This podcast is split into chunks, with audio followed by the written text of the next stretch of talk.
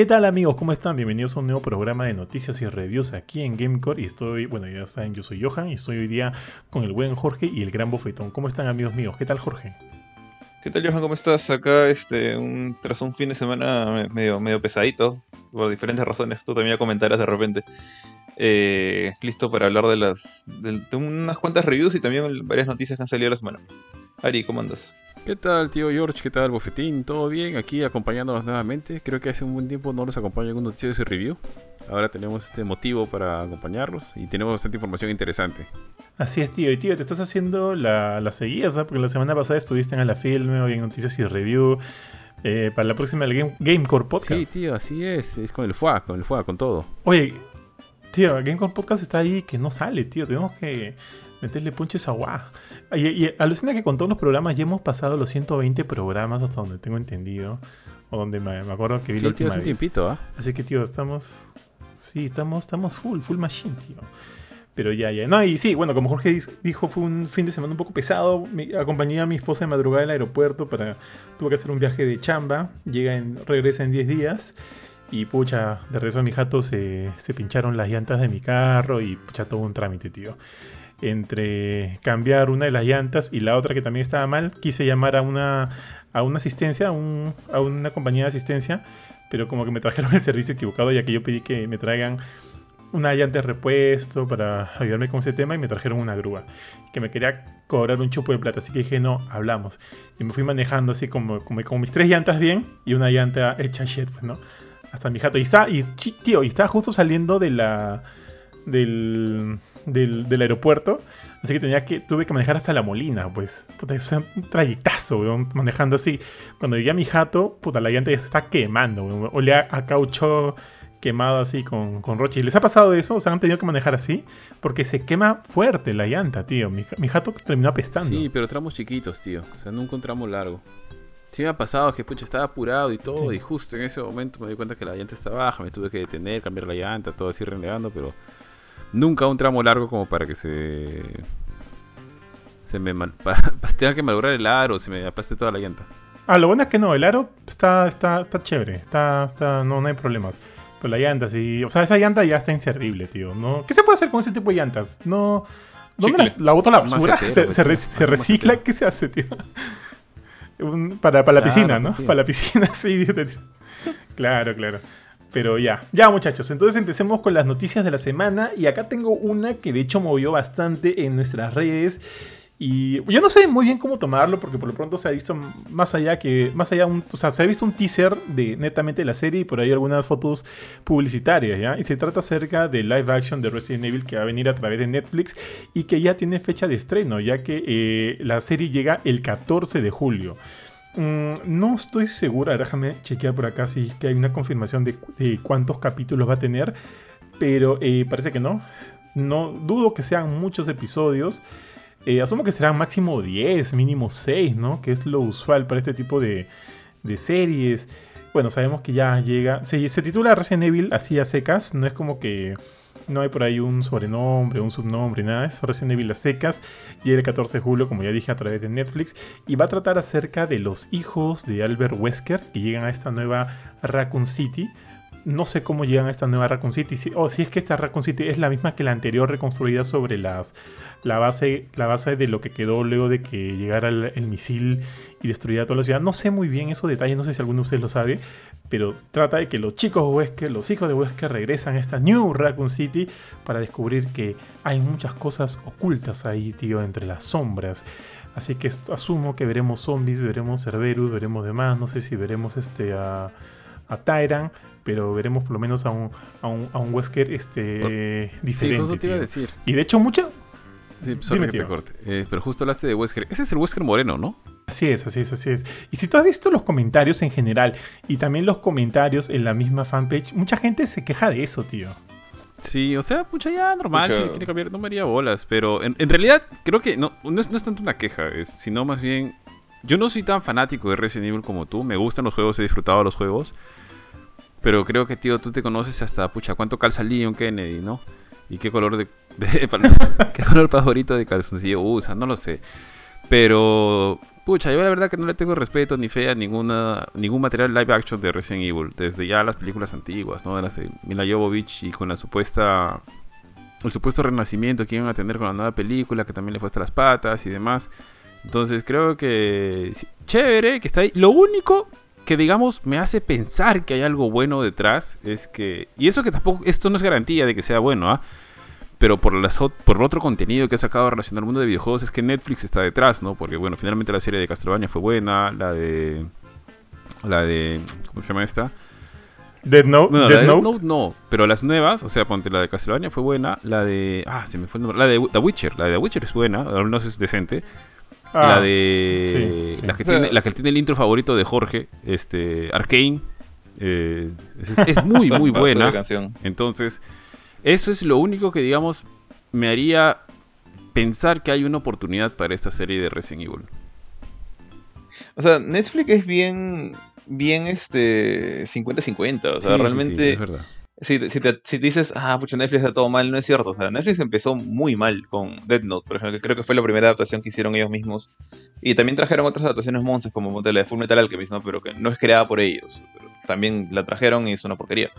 Eh, pero han tenido aciertos, como Witcher, han tenido aciertos como, te voy a decir, Arkane, o sea, a pesar que detesto el intro, o sea, la serie es buena. ¿Qué, qué otra cosa? Ah, ñam, ñam, ñam, ñam. La de Castlevania también ha sido buena. Castlevania, Castlevania es una gran serie. O sea, han fallado a niveles variados. o sea, se han ido al piso con cosas como Death Note, como el final de Cabo Vivo Ah, o cabrón, Cuphead. Me parece que es bastante aburrida, pero la animación es buena.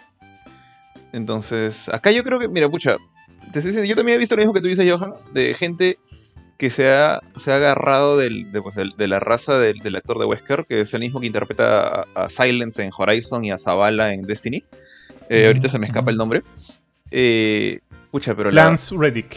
ya Reddick. O sea, la verdad, o sea, siento que uno, o sea, esa gente es bien, o sea, tiene problemas más serios que esta serie, o sea, temas ya de, de, de discriminación en su cabecita.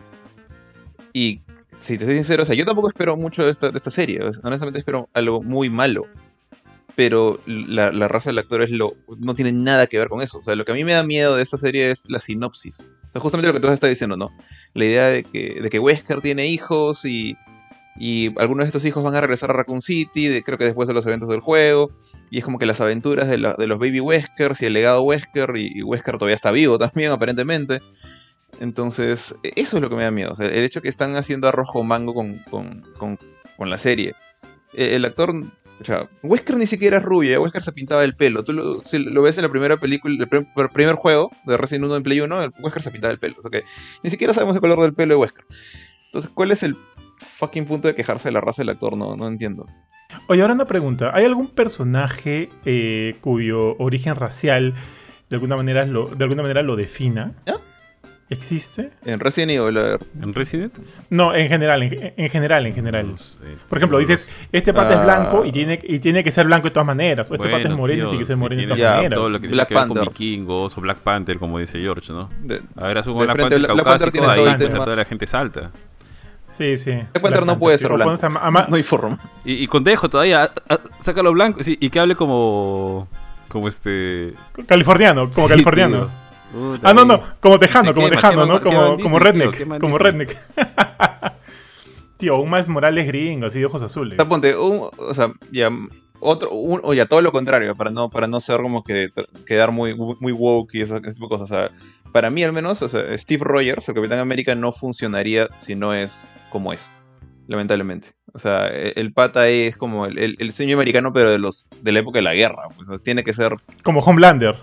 Como Hom- ya, pero Homelander es el, es el, el- el equivalente villanesco, ¿no? O sea, Homelander sí pues, ti- tiene que ser esta idea clásica republicana de el, el héroe americano, ¿no? O sea, rubio, de ojos azules. Pero alucina que ahí yo no diría que tiene que ser así, Homelander, porque finalmente Homelander básicamente Homelander es sí. Superman, pero del otro lado y Superman es este moreno, o sea, pero de, de cabello Homelander, negro. o sea, Es el símbolo americano. Homelander es un- tiene, tiene que ser gringo y ojos azules. Claro, Homelander claro, es un pero... racista de miércoles. No, no, no, no, claro, no me refiero a que, o sea, la figura no tiene que ser rubia necesariamente, porque bueno, finalmente Superman es este... Podría tener- cabello negro. podría tener cabello negro, pero sí, o sea, tiene que ser súper caucásico. Y Rogers en- creo que en- comienza medio gringo, pero alucina que termina pues este cabello castaño, si no me equivoco, y su barba también es este todos medio que Mm. se han oscurecido un poquito, porque el Thor parecía, no- creo que albino, cuando recién aparece, ni, ni, ni cejas tenía, y después ya han tenido que cambiarlo porque no le gustaba a nadie, creo que ese look. No, no, no, no comparto la misma opinión acerca de eso sobre Superman. ¿ah? Superman, en mi opinión, sí podría ser de cualquier color.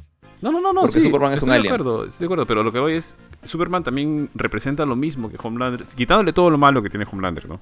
Pero básicamente es la misma representación, que es este... el- No, hay una diferencia, creo yo, porque o sea, Su- Superman, como dije, Superman, la, la idea de Superman es este, este ser de esperanza que tranquilamente pudo haber tenido la barba de Jesús y piel, piel verde, ¿ah?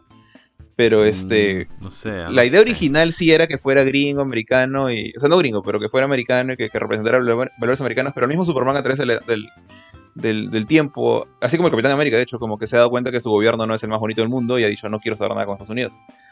Pero en mi opinión, ese Superman sí funcionaría tranquilamente. Negro, amarillo, azul, verde, morado. No, no necesita. Pero, o sea, no que no te necesita gusta la- la- el, los el rasgos. Capitán Falcon América ahora? O sea, ¿no quieres que Falcon sea Ya, Capitán el- América?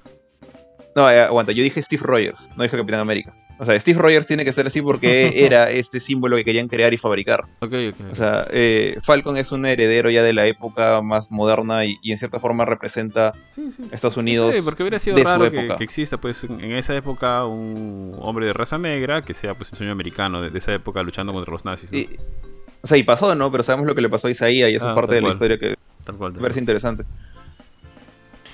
Oye, este tema está interesante. ¿eh? Incluso me hizo, me hizo recordar en, la- en las épocas en las cuales recién se iba a estrenar el, el reboot, el malísimo reboot de Fantastic Four. Y la gente piteando que la antorcha fuera este morena, tío. Ahí no Y- importa para nada. Y muchos. No, no importa para nada, pero muchos, este. O sea, muchos alegaban que, que no era el arquetipo, pues, ¿no? Del californiano. Californiano surfero y qué sé yo, que representaba un poquito este Johnny Storm. Para algunos. Que se, para que se paseen por este. Por, no sé, por Venice Beach. Para que veas toda la variedad de gente que ves. A latino, a los latinos. También. Pero este. Pero, pero ya, pues Sí, en al fin, final me, todos van a me latinos, mucho también esta. Los latinos estamos en todo sí, lado. está, ya. Más chévere, tío, más chévere. Con el Spanglish. Ya está. Entonces, regresando a Resident Evil, eh, ya dije, eh, se estrena el 14 de julio. En realidad falta mm, me- medio año, menos de medio año para, para ver la serie. Yo tampoco tengo muchas expectativas porque así como dijo Jorge un momento, eh, Netflix es 50 y 50, 50, 50, 50 que, que puede que salga bien, 50, 50 que puede que salga mal. Siento que Resident Evil es más un 10-90, ¿no? 10 que salga bien y 90% Sí. de que salga hasta, hasta las caeguas. Así que desde ya no es como que estoy esperanzado, pero yo veo porque, me, o sea, me da curiosidad. O sea, yo soy fan de la franquicia y me da curiosidad de ver cómo la van a, cómo la van a cagar ahora, ¿no?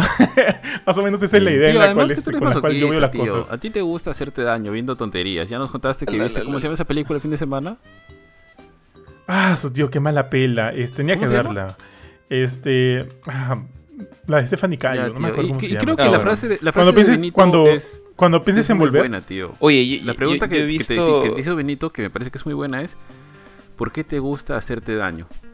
O sea, tío, tal cual, tío. O sea, ima- Tío, imagi- era, imagi- eh, eh, ver esa película er- es- fue un favor. so- sorry, Jorge, fue un favor como que para la piedad porque quería que le hagamos una especie de. No, pero le han. No, no, no, no sé si no sé si la cago. Bueno, eh, un- no una review, pero como que unos comentarios acerca de la serie. Pero si lo hago, pucha. O sea, sí quiero hacerlo, pero para rajar de la pela, porque es un- la pela es una basura, tío. Dale, No, Jorge. yo iba a decir que esa pela, o sea, yo tampoco, yo, yo no la vería, no tengo por qué verla, no la voy a ver. Eh, a diferencia tuya. No te he Entonces, es el este, pe- Jorge, aún. Pero ya me. O sea que. me salteaba el de Red porque, bueno, recién lo voy a ver con mi esposa por una semana. Pero ya, bueno, volviendo a esta película de Stephanie Cayo. ¿Cómo se llama la película? ¿Nos volveremos a ver? ¿Hasta que nos volvemos a ver o así? Ah, pensé que era este cuando pienses en volver. Hay una de No, esas. pero creo que no, canción, creo que es la tuya. Una, una- Sí, creo que es la que dice Jorge. alguno- alguna canción de, de banda rockera latina random. Ya, eh, la cosa es que la, están empujando bastante. O sea, eh, yo sí sigo a Netflix en Facebook por- porque, bueno, me gusta Netflix en general como plataforma y las cosas que trae. Pero muchas cosas que hace no me gustan. Entonces, esta es una de esas. Y, pero la están empujando así con furia. He visto a cada rato videos, entrevistas, trailers, así en mi feed. Y bueno, Facebook tratando de venderla como que sí, conoce a esta actriz andina, que es Stephanie Cayo, o mira cómo la entrevistan y le preguntan qué significa chochera, chévere, causa, palta. Y la, la flaca ni siquiera sabe exactamente qué significa palta, por ejemplo, pero trata, Le hicieron palta por palta, ¿no? trata de explicar, pero eh, es como que no sé si esta es la mejor película como para tratar de ponerte nacionalismo en el pecho. O sea, yo preferiría. Definitivamente, no. Te voy a decir, preferiría que hicieran una historia. eh, que algún director peruano haga una historia propia suya, aunque sea en el año 3500. Y decir, este es un producto peruano y lo creamos nosotros. A decir, porque esta actriz es peruana y esta historia ocurre en el Cusco, este es nuestro orgullo. Es como que.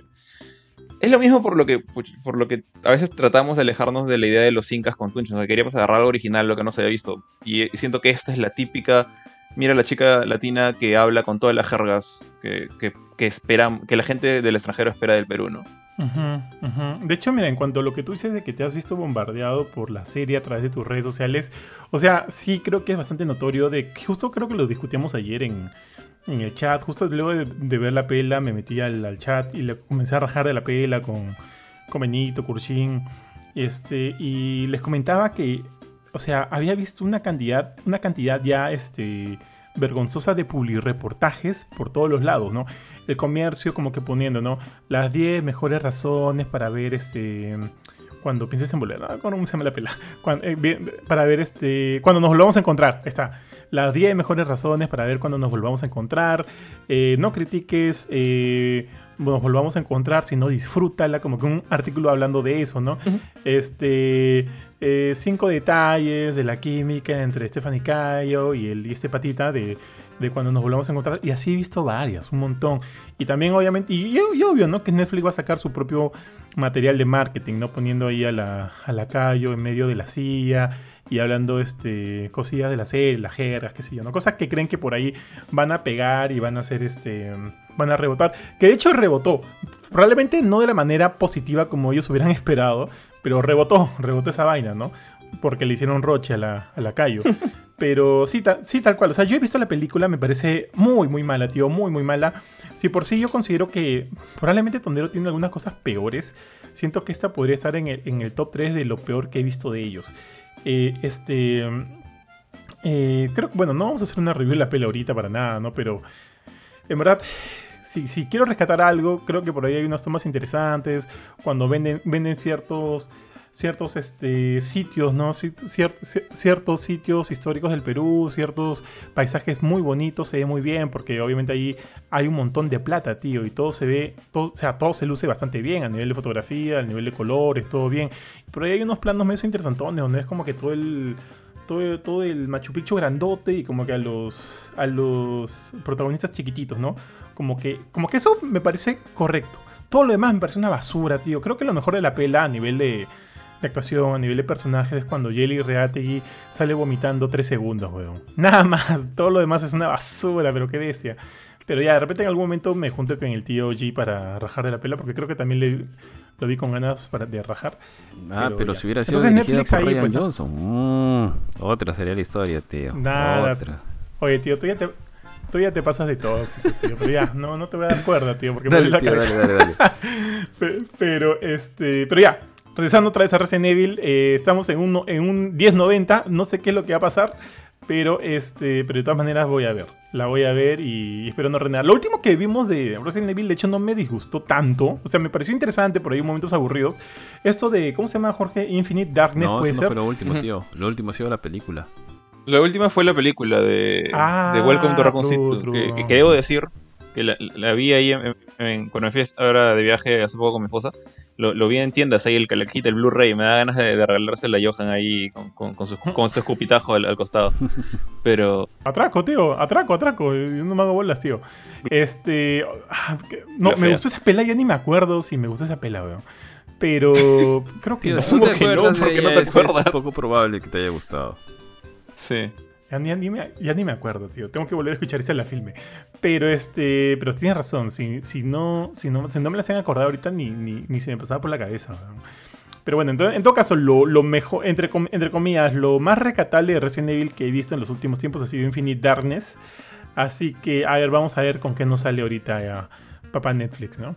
Ya, una vez más, les recuerdo, eh, la serie llega el 14 de julio a través de Netflix y definitivamente yo la voy a ver. Así que pasemos a la siguiente noticia. Dale, mi estimado George. Bueno, a ver, eh, la primera noticia, vamos en, en- en orden... Voy a ir en orden reverso, ¿ya? porque creo que la que me has pasado es la más, este... La más antigüita, ¿o me equivoco? Sí. A ver, este se trata de este jueguito que presentaron durante el último State of Play de PlayStation, este que estuvo dedicado para los juegos de desarrolladores japoneses en particular, o sea, como que se centraron ahí. Y el primer juego que mostraron, si no me equivoco, fue Exo Primal, el juego de Capcom en el cual te juntas eh, con tus patas en equipos de 5 personas para competir con otro equipo de 5 personas a ver quién mata más dinosaurios utilizando armaduras robóticas futuristas. Y que pues curiosamente la gente pues, cuando escuchó dinosaurios al comienzo, antes de que apareciera el gameplay, ¿no? Con las armaduras y las armas y que más parecía Destiny con, cruzado con Anthem eh, contra dinosaurios, la gente dijo, pucha, podría ser Dino Crisis, o sea, escucho dinosaurios por acá, escucho dinosaurios por allá, veo dinosaurios cayendo del cielo. Curiosamente sale un ¿Qué? Capcom está detrás. Capcom, está detrás. Eh, mostraron un personaje bien, bien, digamos, rápidamente. O sea, no, le, enfocaron demasiado, pero le enfocaron lo suficiente como para que te des cuenta pues, que era una chica eh, con un traje negro similar al de, al de, Regina y con un pelo del mismo color, otro peinado, pero un pelo del mismo color. Eh, y como que. Yo, cuando vi eso dije, ¿es Dino Crisis? Ahí fue cuando recién dije Dino Crisis, pero como te das cuenta que la cámara ni caso le hace a la chica y sigue avanzando por otro lado como que te deja, eh, se siente más como un troleo, ¿no?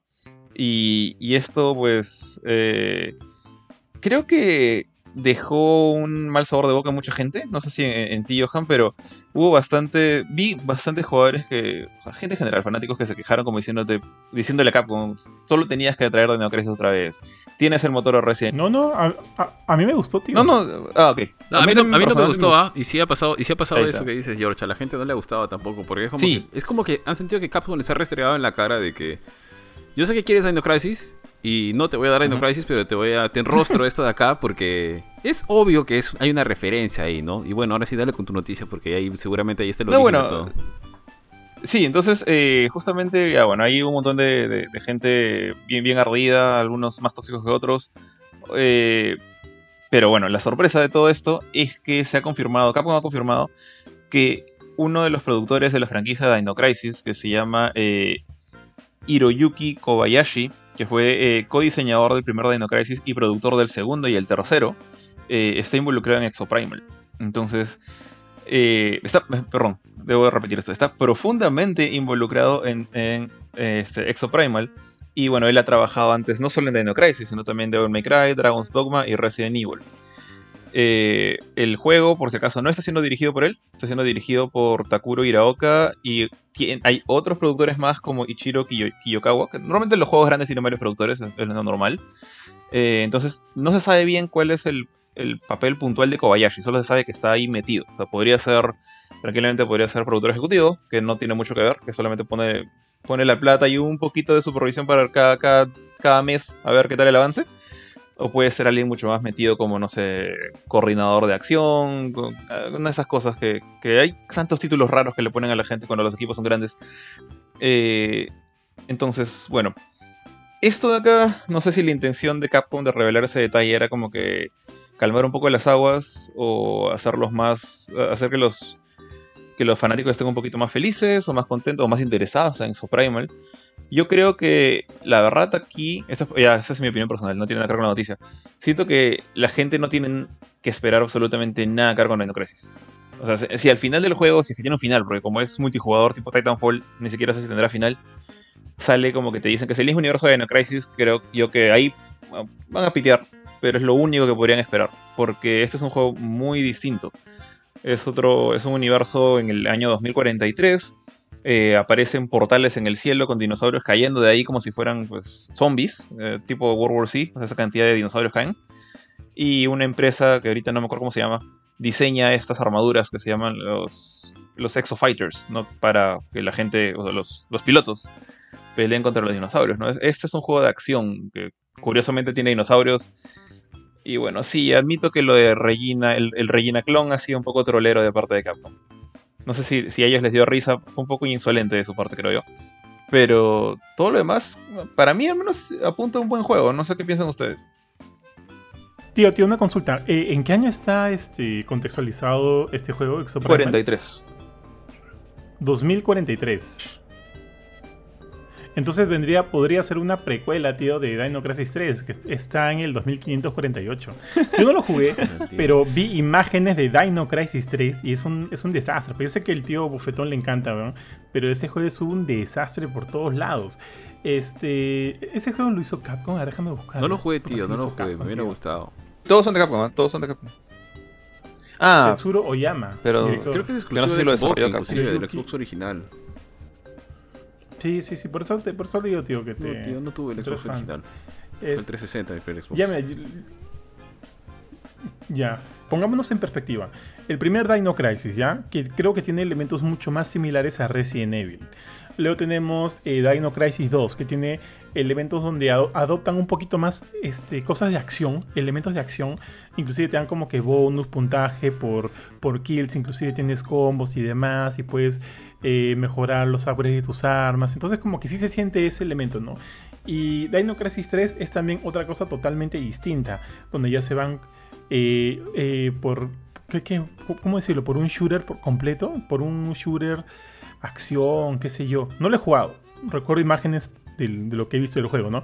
Y ahora tenemos Exoprimal, que también de alguna manera este, nos recuerda por los dinosaurios a Dino Crisis, pero también tiene estos como que elementos novedosos, ¿no? Que hacen que, que, que no se queden necesariamente en uno...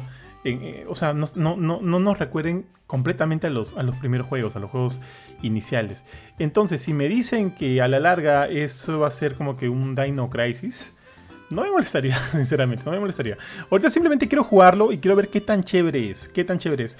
Porque eh, yo solo quiero disparar fucking dinosaurios, weón. Es lo que me interesa. Ahorita no, no es como que me llame algo más, algo más a, a- a la vista. Pero yo sí te he sentido ardido, tío Bofe. ¿Qué no, fue? no, tío, solamente por lo de Dino Crisis, ¿ah? Pero a lo mejor es una manera de Capcom de jugar, ¿no? Porque hace tiempo se, se rumorea de que va a llegar el, el remake, pues, de... Hay dos, dos remakes de Capcom que se rumorean por bastante tiempo, que son el de, el de Dino Crisis y el de Resident 4, ¿no?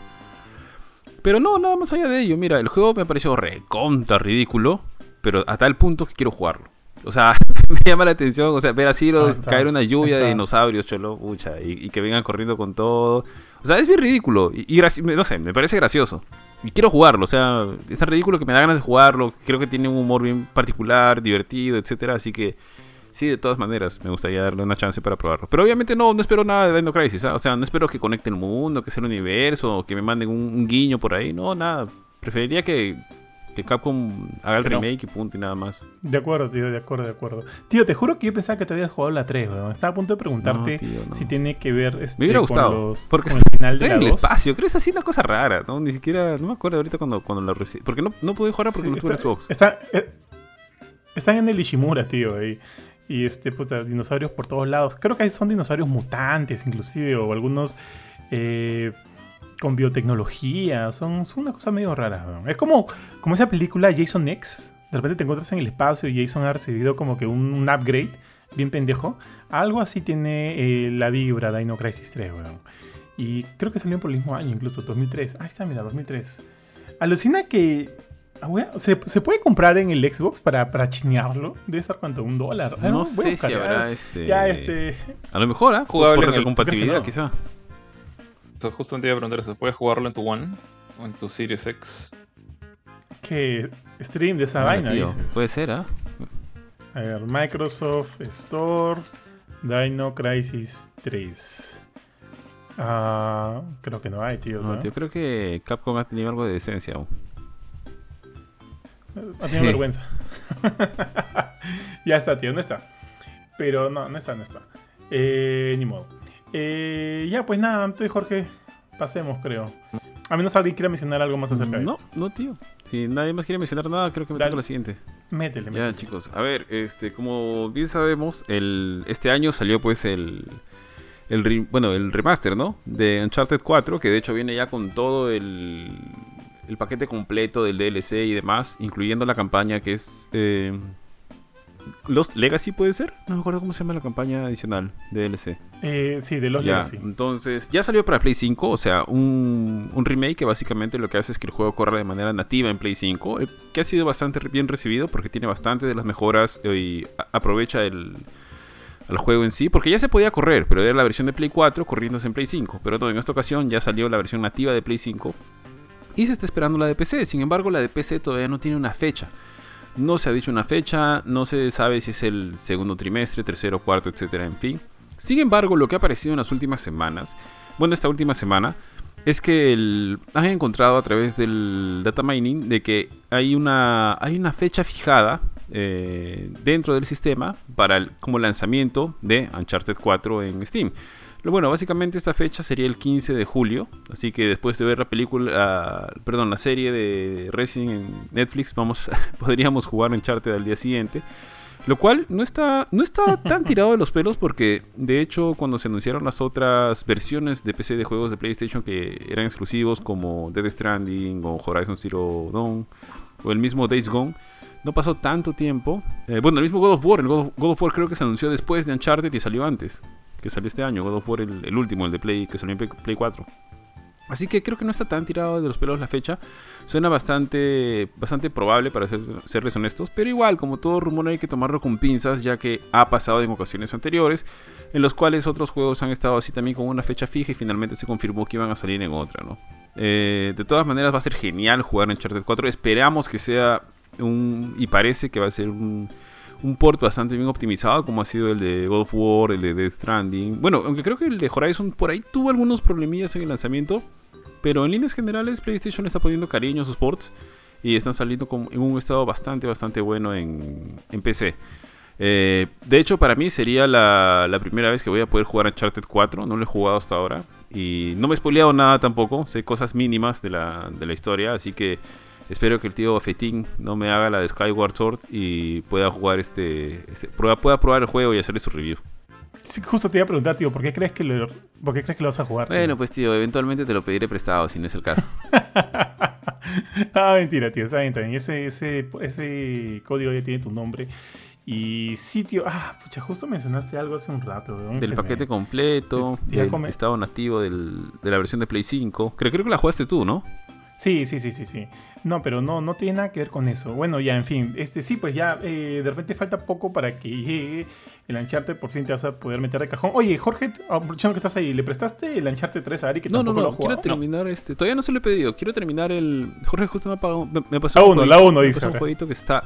Solamente lo he abierto. Que no. Y se ve bien chévere, pero de ahí ya le pediré prestado a Jorge su, su Uncharted 3.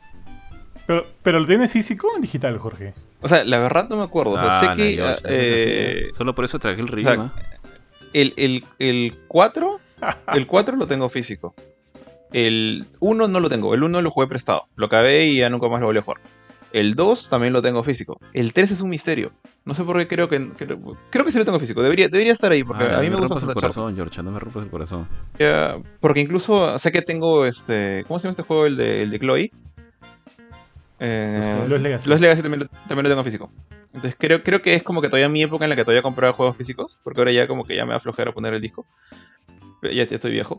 Pero entonces yo yo apostaría que es como que un 60-40 de que sí lo tenga, porque yo nunca hice review de, de ningún Uncharted antes, jamás.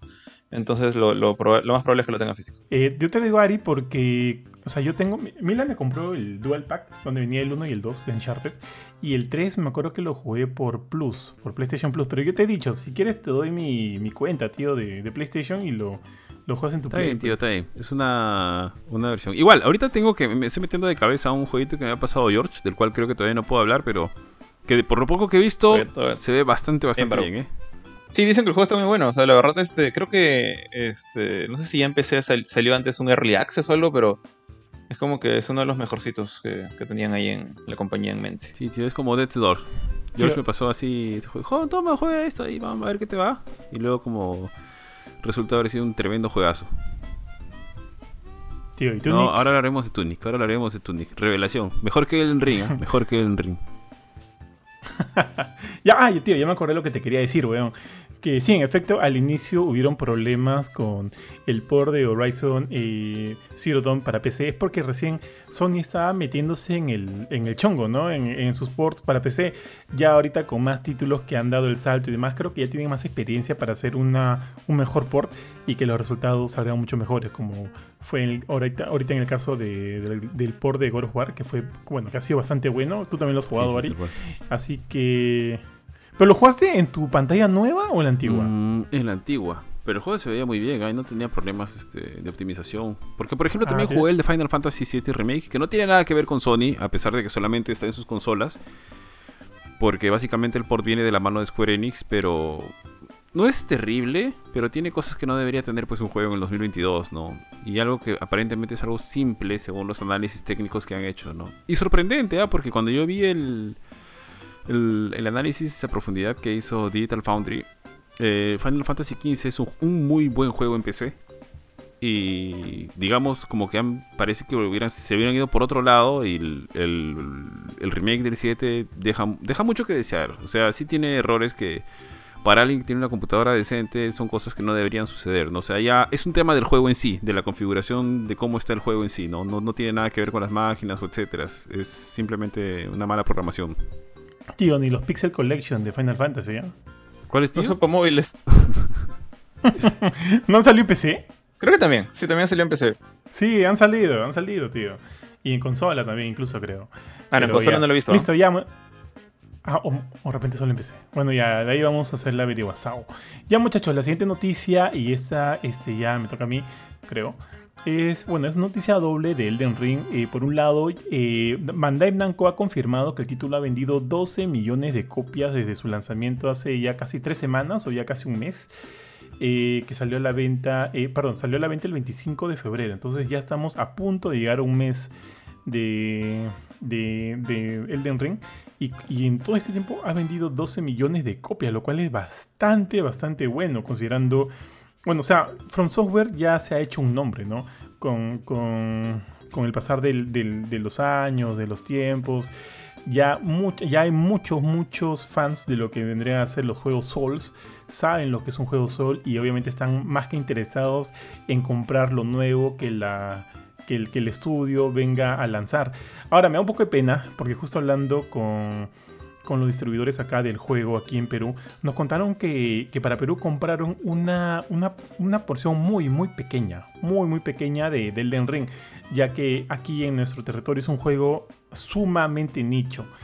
A pesar de todo lo bien que le está yendo ¿no? en el mundo, de toda la cantidad de ventas que ha tenido en el mundo, de las premiaciones que va a tener, de las grandes críticas que ha tenido igual acá en Perú, es un juego bastante nicho que, es. que en realidad no, El, voy a decir, el, el Perú, Dime. el Perú es este es manco y roedor por naturaleza. El Perú ve este, cuando nos volvamos a encontrar, tío, Sí, y tío, le gusta. por eso pusieron cuando nos volvamos a encontrar. Está ganando problemas, ¿ah? Así es. ah, no importa, tío. ¿Qué se va a hacer? Pero, este, pero bueno, en fin, ha vendido bastante y, y paja, paja por ellos. Qué lástima que eso no. Bueno, que el Perú no, digamos que no haya eh, ayudado a contribuir mucho, mucho con esa cantidad de ventas. Pero esperemos que a la larga eso también cambie, ¿no? Porque sería paja que acá en el Perú también este título eh, deje de ser un título de nicho y se convierta también en un gran punto de venta para, para muchas tiendas acá. Es más, el distribuidor me contó que para eh, Dark Souls 3 llegaron a comprar un lote, no, no tengo el número exacto ahorita ya, pero ponte, 500. Y se vendieron 100, 150, que tuvieron que rematar los otros títulos como que ya ya te dos medias y un Dark Souls 3, pues, ¿no? Algo así. Porque en verdad no les fue muy bien, no le fue muy bien con las ventas. No, no le pregunté por Sekiro, ahora que lo pienso. Tío, pero en líneas generales, tampoco, o pues. sea, Dime. no, no quiero. no- esto no tiene nada que ver con la calidad del juego. Eh, pero en líneas generales creo que es un título, es un género que todavía sigue siendo medio nicho a nivel global. O sea, no es el género más popular, por así decirlo. De hecho, que From Software se ha ido labrando un nombre eh, que nadie, que lo tiene muy bien merecido, muy bien ganado. Pero creo que en líneas generales sigue siendo bastante. eh, Bueno, no bastante, pero todavía no, no es uno de los géneros más populares. Así que creo que es sorprendente su nivel de Pues, ventas. tío, pero por eso yo, yo creo que ya no tanto así, porque 12 millones de copias en menos de un mes. Sí, pero es no que le han hecho un montón de, de bombo pues también a Elden Ring. O sea, uno que no ha tenido creo que ninguno de los anteriores y, y quizá hasta le ha jugado a favor haber salido ¿Cuánto después de, de Horizon, ¿no? Porque le han dicho... O sea, bueno, a favor de... a digo a favor porque al final es como que la gente que... Bueno, tú sabes, la gente que se pelea ahí en las redes o por la guerra de consolas y de, toda... O lo que sea, le han dicho, no, Horizon te duró la fiesta una semana. Porque al toque te, te cayó el del ring y te malogró todo el. Todo el este. Todas las felicitaciones y demás, y lo que sea, y lo bien que le estaba yendo, ¿no? Porque de hecho bajaron las, las ventas de Horizon, creo que en algunos países. Y muchos, y se supone que son por Elden Ring, ¿no? Entonces, pero también ha hecho bastante bulla Bandai Namco, o sea, no, no ha sido algo tan, tan chiquito, ¿no? Eh, sí, o sea, creo que ha hecho bulla a raíz de las grandes críticas que ha recibido. Porque hasta antes de eso tuvieron como que dos presentaciones y desde su anuncio of- eh, inicial no es como que haya habido tantos trailers de, de Elden Sí. Ring. O Sí, sea, me tienes razón, hubo, tienes razón. Hubo uno que fue especial. Hubo uno que fue especial, que sí se hizo como que ya vamos a develar acá todo lo, lo importante del juego que lo vimos. Vimos por primera vez allí al, al caballito Torret. Y, y bien paja. Pero no es que haya habido Sí, tanto. ha sido a partir de- Ahora, de, lo que tú dices, este- pero de hecho, si el año pasado salió el... Porque cuando no se sabía todavía cuándo iba a salir Elden Ring, salió una presentación interna de la compañía. Bueno, en realidad son públicas. Es interna porque es de temas internos, pero son públicas porque creo que son como cotizan, si no me equivoco, en bolsa algunas de estas compañías, entonces su información tiene que ser, este, tiene, tienen información pública. Y en los números de proyección que tenían para este año, apareció que este año iban a tener un pico de ventas. O sea, es- esto tampoco no es, no es que ellos también hayan dicho mm, que haya sido tan a la suerte, ¿no? Porque para este año ellos han proyectado un pico de ventas que no se explicaba de ninguna manera por los títulos que tenían, a menos de que creyeran que Elden Ring iba a ser un verdadero éxito. Y cuando por eso muchos dijeron que el 2022 iba a ser la fecha de lanzamiento de Elden Ring y que no debía de pasar de este año, ¿no? Entonces, eh, si bien, como tú dices, eh, Bandai no le había metido muchas fichas quizá al, al marketing previo, más allá de las demos o de, las, de los trailers o las presentaciones, sí se puso las pilas pues apenas ya, ya el juego ha sido pues recibido así con los brazos abiertos, ¿no? Claro, y bien jugado. Eso es lo que, lo que han tenido que hacer. Tanto así que, mira, yo pongo, o sea, si, si ya, pues yo soy una, una persona X que. Una persona de fanática de los juegos estándar, veo ahí Horizon Forbidden West, veo una semana después Elden Ring, yo diría, pucha, Elden Ring que piña, que salga justo tan cerca a Horizon Forbidden West, ¿no? Porque Horizon creo que tiene más, eh, más poder de venta por la gran fanaticada de, usuarios de PlayStation que hay. El juego llegó en su momento a PC. Eh, toda la, la- base de jugadores de Play 4 y ahora de Play 5 que también quieren jugar este juego. Yo, yo hubiera dicho, pucha, que Elden Ring lo hubiera. o sea, probablemente le habría pasado mal. Pero tal ha sido el, el punto de venta de los críticos, del nivel de crítica, que es ahí donde ha aprovechado Bandai Namco. Y ha terminado revoloteando a Horizon Forbidden West. Bueno, tampoco no sé, no sé a qué tanto level, porque no sé qué tan qué tanto ha vendido o no, pero creo que a nivel de, de contenidos o de visualización en redes sí es, sí es este, significativo, ¿no? El, el- el- el- mayor- la mayor presencia que tiene Elden Ring en comparación a, Horizon. Pero, pero bueno, no, no sé bien. Oye, acá estaba viendo las ventas, tío. Y eh, ponte el... Eh, Sekiro vendió en su... bueno, acá en- bueno, solo son los números de Steam. 108.000 en su primer fin de semana. Y pero para marzo ya había vendido 125.000. O sea que de hecho no se compara en nada pues a los 12 millones que ha vendido este Elden Ring a comparación de Sekiro. Sí, claro, a comparación de Sekiro. Ahora también, este, qué importante, tío. Qué importantes son también el tema de, la, de los críticos, de los medios que generan reviews y demás, para darle importancia a un, a un título, a un juego. Y ya, porque creo que muchos han estado ap- apostando ahora últimamente también por los influencers o los streamers y demás. Pero ahí está, pues ahí está el poder también de la, de la crítica, mi estimado Papu. Y tú no creías, tío. Pero así estamos, pues. Así estamos. Eh, y la segunda noticia de Elden Ring, Papu, es que ya el 78%, ojo, esto es de Steam, el 78.2% de jugadores ha logrado finalmente derrotar. Eh, podría, decir, podría llamársele a Margit como el primer boss oficial del juego. O sea, es voz con cinemática, ¿no? Eh, En Elden Ring o tienes vo- voz con cinemática o voz sin cinemática. Los boss que no tienen cinemáticas probablemente no sean como que voz principales. Pero la mayoría ahora sí ha, logrado derrotar a, a, Margit, el primer boss con cinemática del juego, lo cual es bastante bueno. Eh, y en PlayStation ha sido el 68%, o sea, no están tan alejados, ¿no? Mientras que el 57.6% ha logrado derrotar a, Godric, que, vendría, que vendría a ser el segundo boss principal del juego, el segundo boss con cinemática del juego. Que justamente la semana pasada estábamos hablando, Jorge, ¿no? De qué tanto van a poder avanzar este, los usuarios en Elden Ring antes de decir, no, sabes qué cholo, no puedo, ya fue y ahí queda. Pero parece que está, está viendo un buen rate, ojalá. Y, y nada, pues no, a ver si la gente logra terminarlo al fin y al cabo. Que creo que todo el mundo debería hacerlo, tío. Tío Bof, así que yo te recomiendo que ya te dejes de vainas, tío, y te metas el de Ring. Apenas termines este jueguito que estás jugando ahorita. Y no te preocupes, papu, yo, yo te voy a ayudar con Uncharted 4. Entonces, ¿qué sigue, papu? Creo que me toca a mí. Me toca a mí esta vez. Y bueno, ya, uh, ¿cómo hacer la, la jugada de, Pancho? De, hablar de dinosaurios y, y seres futuristas, nos vamos de frente a una de las épocas más antiguas de la humanidad con la época de la plaga bubónica, no, bubónica la plaga negra, eh, con noticias de A Plague Tale. Bueno, es, no sabemos si es, este Innocence o el nuevo Plague Tale, porque de hecho no es ni siquiera un juego del que, del que estamos hablando acá, sino que se ha anunciado una serie de TV live action basada en el universo de A Plague Tale. De hecho, asumo que es basada en la historia de Innocence, ¿no? que es el primer capítulo. Eh, esto viene de la mano del mismísimo director, que es este, se llama Matthew Turi, eh, que en su Twitter anunció, bueno, es, es, sus palabras fueron, es oficial, estoy honrado de trabajar en la adaptación a serie de TV de A Plague Tale y le agradece pues a Sobo Studio, que es los desarrolladores, y a Focus Home Entertainment, que son los publicadores, eh, por, la, por la confianza, y dice que está emocionado de llevar la historia de Amicia y Hugo a la pantalla. Eh, bueno, esta es una serie TV, no es una película, así que yo imagino, imagino por ahí, considerando cómo estamos en la actualidad, que falta confirmar en, en qué plataforma sale esto, porque dudo mucho que me, que me, digan que va a salir en AMC o en, o en DCW o algo por decirlo. Yo creo que esto va a salir, estamos hablando de Netflix, estamos hablando de Paramount Plus o algo de eso, ¿no? O también, yo, en Amazon. En Panamericana, ¿no? Dice ahora. No, no, no, no han dicho nada, nada más que, que, existe o que va a existir, ¿no? La, la serie de A Plague Tale no sabemos en dónde, no sabemos con quién ha hecho tratos. Focus Home Entertainment sería, digamos, la, la persona o la compañía que, más datos tendría, ¿no? Eh, ahora, no conozco mucho al, director, así que estoy entrando a su, a su Twitter. Ah, bueno, dice que ha, dirigido dos películas antes. Bueno, al menos las dos que, menciona en su descripción son Hostile, de 2018, y Me Meander, no sé cómo se pronuncia realmente, se escribe Meander, del 2021, o sea, hace poquito nomás y que ya está trabajando en la serie.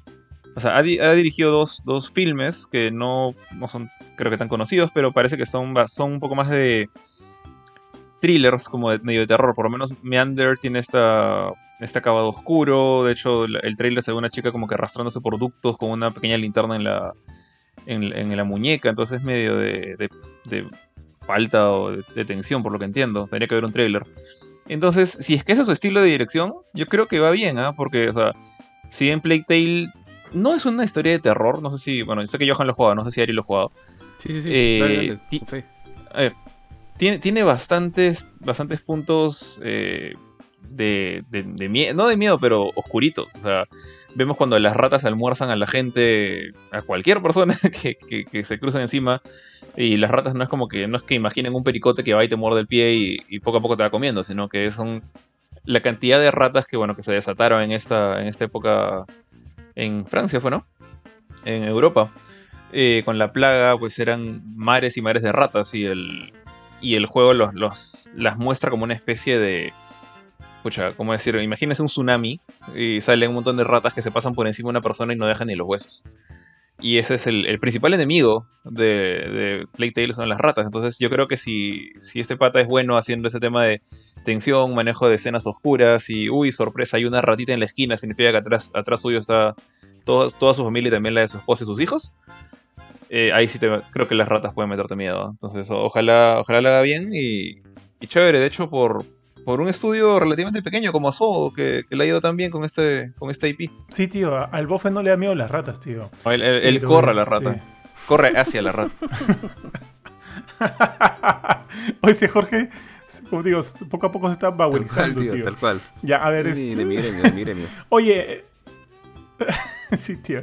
Tío, en verdad, este. Me llama mucho la atención la idea. Yo asumo que están, como dijo Jorge un momento, en conversaciones muy, muy preliminares, porque no hay como que nada tan. Solo, solo Matthew Turi, el director, ha salido a hablar, ¿no? No es como que alguien más haya dicho algo. Entonces asumo que están como que en plan, en fases muy, muy tempranas. Pero, eh, pero pucha, en verdad, en verdad, que, quiero ver, quiero ver que salga algo bueno, porque a mí el juego me gustó mucho. Estoy esperando la secuela, ¿cómo se llama? Sí, Requiem. Requiem. Sí, Requiem. Y, eh, y nada, a ver qué sale, pues, tío, ¿no? Y a ver qué tanto también diferirá del material original. Eh, y, y, bueno, pues a ver, a ver qué sale. Sí, tío, o sea, bueno, la serie tiene una buena base, ¿no? El juego tiene la, la, la, narrativa del juego, la ambientación. Y yo, de hecho, me acuerdo. Eh, hay una escena que a mí se me quedó grabada. Dos escenas, dos momentos del juego que me parecieron así extraordinarios por lo terribles y hermosos que eran a la vez. Eh, una creo que es eh, cuando llegan a la primera zona donde había habido una, una batalla. Eh, Amicia y su hermano, que no me acuerdo cómo se llama. Y hay un montón de cadáveres regados por todos lados. Que pasas básicamente como que de un campo así bonito, en un atardecer, con gras, con foliaje, con todo bien bonito. Atraviesas un arco, avanzas unos cuantos metros más allá y es todo así terrible, tenebroso, oscuro. Es, es brutal la escena, me pareció extraordinaria. Y la otra es una donde pasas en, como que en el medio de una ciudad o de un pueblo y están los cadáveres de la gente a la que han colgado arriba y se van cayendo por pedazos y las ratas están abajo, que es como que una, no es una celda, es, es como que la plaza lo hubieran usado para, para demostrarle a los que están en contra de, del ejército lo que le pasa a los enemigos, etcétera. En fin, me pareció brutal. O sea, tiene momentos muy, muy, muy buenos el juego y, visualmente que podrían funcionar muy bien en una serie. Ya dependerá del director lo que hace, pero tiene un buen material de dónde cogerse. ¿eh? Sí, sí, sí, quiero, quiero verla, definitivamente. Sí, cuando lo saquen, sí quiero verla. Sí, no, de todas maneras, esto de hecho me, interesa más que la de Resident. Sorry, con todo el respeto y el cariño que le tengo a, Capcom y a, su juego. Eh, ya ha sido muy manchado y, aplastado por, por las adaptaciones a cine y TV. Y, no, no, la, la sinopsis de... O sea, siento que como que se nota, y esto ya lo he notado hace poco, ponte cuando apareció, el, cuando anunciaron quién iba a trabajar en, el, en la versión cinemática de Metal Gear Solid. Eh, como que se nota cuando la persona que presenta su sinopsis o su idea, el director puede ser o el escritor, eh, le gusta bastante la, franquicia o, el, material original, ¿no? Eh, y esto lo veo en el pata de Metal Gear, ojalá no la no friegue. Lamentablemente también lo vi en el pata que en el director de Welcome to Raccoon City, así que puedo equivocarme.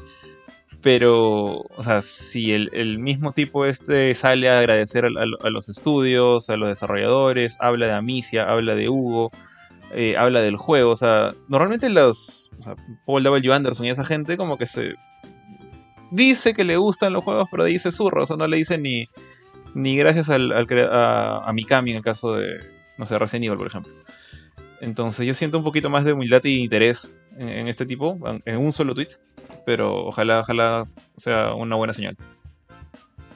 Oye, también este están como que viniendo un gran número de series live action de videojuegos, ¿no? Y como que todos pintan buenos. Por ejemplo, ya sabemos que está The Last of Us, que siento que ahorita es, el, es la que a mí más me interesa ver.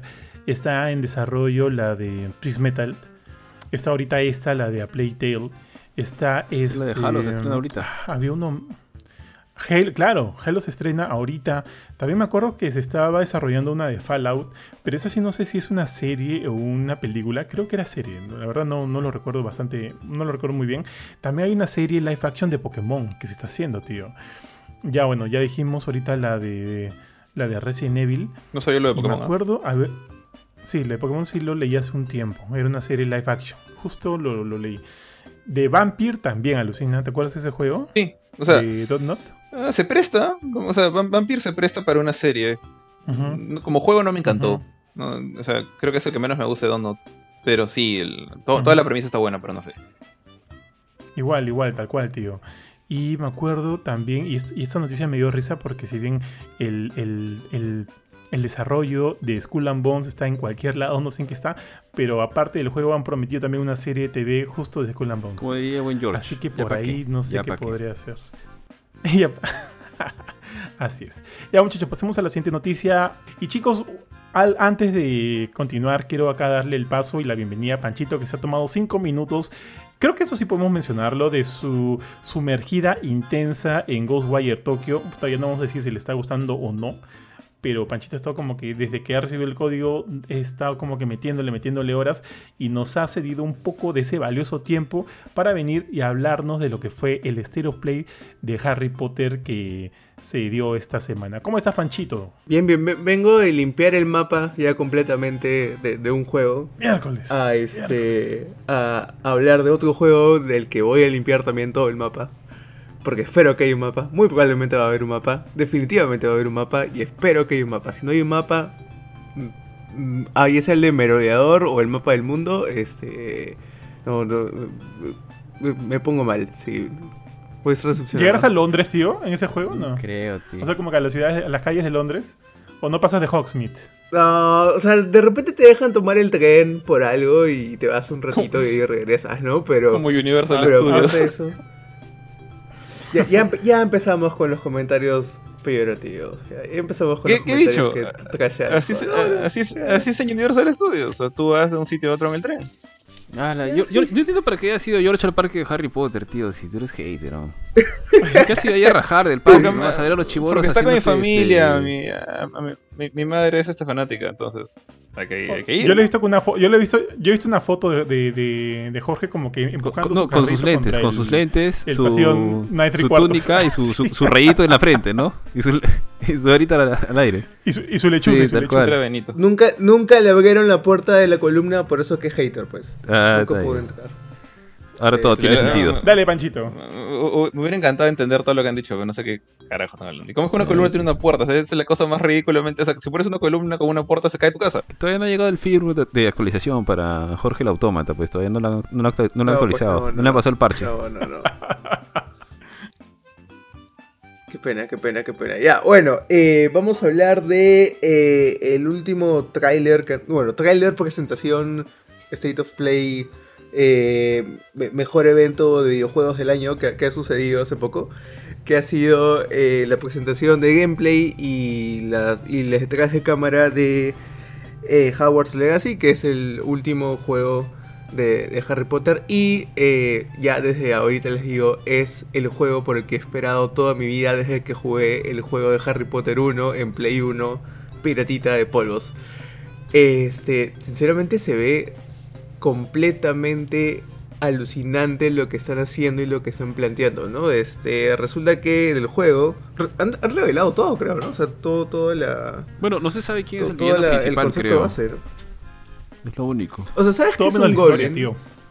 ¿Sabes que es un goblin? Porque los goblins son, son malos en, e- en esta época. En 1800 y pico. Eh, pero eres un. Eres un mago que por alguna razón nunca llegó a entrar a Hogwarts en su primer año, pero eh, lo están admitiendo en su año 5. Vas a poder crear tu propio personaje. Vas a poder elegir este, eh, tu casa. Eh, Eso es algo muy importante porque según la casa que elijas vas a poder tener diferentes tipos de, de conexiones con otros estudiantes. Creo que yo voy a elegir, eh, elegir Slytherin. Obviamente Jorge va a ser Ravenclaw porque es un sabelo todo. Eh, pero hay, hay para todos los gustos, ¿no? Lo bueno es que Eh, el juego va a ser lo- en Switch. Podrás jugar. De ahí vamos a hablar de eso porque no tengo idea cómo van a hacer eso. Cloud, Cloud. Pero, eh, ojalá. Porque este juego calidad PlayStation 2 no, no creo que, que sea tan bonito. Ya bueno, este. El, lo que están planteando que va a hacer es. Va a ser tu vida. eh, dentro de Hogwarts. Con todo, con todo lo que implica ser un estudiante de. ¿no? Vas a tener que asistir a clases. Vas a eh, poder pasearte por todo el castillo. Vas a poder pasearte por todos los alrededores. Te vas a poder ir a Hogsmeade. Y a otras y, otras, y otros lugares alrededor de- de- del castillo de Hogwarts. Y lo que más me llamó la atención es que mientras que más veo esto, más parece un bully. parece bully de Rockstar, pero ambientado en el. Oye, sí, ¿no? En este. En Harry Potter, ¿no? Eh, te, te da la libertad de crear tu propio. tu propio personaje y ya tú elegir lo que vayas a hacer adentro, ¿no? Este, hay tanto que por desglosar que creo que me voy a olvidar de, de las cosas que ha presentado, así que si me pueden una manito guiándome por, por toda este, esta presentación sería... Eh, a ver, eh, yo he visto también, este, eh, he visto el, el State of Play, he visto el tráiler, de hecho a mí también me encanta Harry Potter, tengo un hijo pequeño que tiene 5 años, que ya va por el quinto libro, está leyendo ahorita el quinto libro, eh, que es este, La Orden del Fénix. Yo lo acompaño algunas noches leyéndolo. Y yo he leído todos los libros, eh, me gustaron mucho, soy muy fanático. Creo que el tío Benito también es bien fanático. Y también me gusta un montón lo que he visto, tal, es tal cual como lo dice Panchito. Eh, se ve genial, creo que es el juego de Harry Potter que nos merecíamos, que hemos estado esperando. Eh, de hecho, este fin de semana, estos días han aparecido ya porque la gente se ha empezado a ver pues el tráiler así segundo por segundo, frame por frame. Que hay algunas particularidades que les ha gustado. Eh, creo que hay una donde básicamente parece que puedes hacer el Avada Kedabra para los que, que saben qué es y bueno, para Jorge que todavía no sabe. Asumo que no sabe, o bueno, al menos que se hace. Seguramente que está con su túnica puesta ahorita ahí escondida si no quiere admitir, ¿no? Acabo, acabo de escuchar una, una mala palabra, así que creo que, que Johan va a tener que editar esto. es una maldición. Es una maldición en la Vada Kedavra, la maldición de, de matar, por ejemplo. Es para, para, matar a alguien, básicamente. Entonces, una acaba, de las tres. Exactamente, una de las tres. La otra es el Imperio y la otra es el. Cruciatus. La de la. Cruciatus, la de la tortura, la del dolor. Eh, porque en una de las escenas se ve que el personaje lanza pues este hechizo verde, que es el que le lanzan a, a Jorge Potter cuando es este bebito y lo queda marcado para toda su vida. Y lo otro interesante es que en algún momento mencionan a un tal Rockwood, si no me equivoco, que es eh, que se menciona en las películas y también en los libros unas tres veces. Eh, creo que la más que la, donde me, se me, perdón donde me acordé un poquito más era en el momento en que lo tienen a Karkarov en en cómo se ah, cómo se llama el cuarto del libro el cáliz de fuego. Cuando lo tienen a Karkarov en uno de los recuerdos y, y él dice este dice un nombre no tal y parece que es este nombre y porque luego le dicen ah es como que pucha no sé es como que me digas que este o sea, alguna cosa que todos sabíamos y luego dice ah sí tengo uno más y ahí dice Barty Crouch Jr. Pero antes dice este nombre. Y no, no, tío, los... dice, tío, tío, dice Barty Crouch. Y todos. Ah, claro, claro, lo dice. Junior. Junior. El junior. Sí, tío, tío, Qué grande. Sí, bueno, Jorge, sabemos que te estás perdiendo estos momentos tan emocionantes porque no has querido disfrutarlo. Pero bueno, el, el, nombre que se menciona anteriormente también se menciona en el juego, así que muchos creen de que es un. que es un este es un antiguo ancestro de este mortífago que se, que se menciona en, los libros, en, en, el, digamos, en el arco de Harry Potter, por así decirlo, dentro del mundo mágico. Así que la gente está súper emocionada. Y a mí lo único que no me ha gustado y que en realidad no, no, no afecta, creo que para nada, pero es una queja mínima, es creo que los gráficos no me gustan mucho. Algunas cosas de las que he visto. Todavía tiene tiempo para para, para arreglar algunas cosas y demás. No es que sea feo, pero creo que podrían haberse visto un poquito mejor. Pero lo que he visto y la idea que han planteado, porque es un action RPG de acción single player, si no me equivoco, de mundo abierto, ya así, así lo ha puesto el desarrollador. RPG de acción, single player de mundo abierto. La idea y la premisa suena bien bacán y está bien hechecito todo, este, todo lo que he visto. Yo eh, pensé que era, era co-op, pensé que era multijugador, así tipo... tipo no, no, no, no, no, no, a ver, no, no, no va a haber elementos multijugadores más, no van a tener tampoco microtransacciones. Exacto. Y de hecho, y de hecho el tío Boffe me, dijo, ¿no? Ay, después de ver la presentación, ay, no va a haber multijugador, tío. Yo quería que nos metiéramos debajo de la sábana esa de la invisibilidad. La sábana de, la invisibilidad, tío. ¿Qué estás, ¿qué estás pensando? Echarles la capa, la sábana de la invisibilidad. ¿Qué, tío? ¿Te quieres que te lleve la cámara secreta? Alas, solamente me puedo imaginar cómo será el cuarto del... ¿Cómo se llama la habitación? Del, el desván del... Mm. ¿Cómo se llama esto? Eh, los quehaceres. El cuarto de los menesteres. De los menesteres. ¿Cómo, claro, será tu cuarto, tío Johan? Ahí todo lleno de dildos.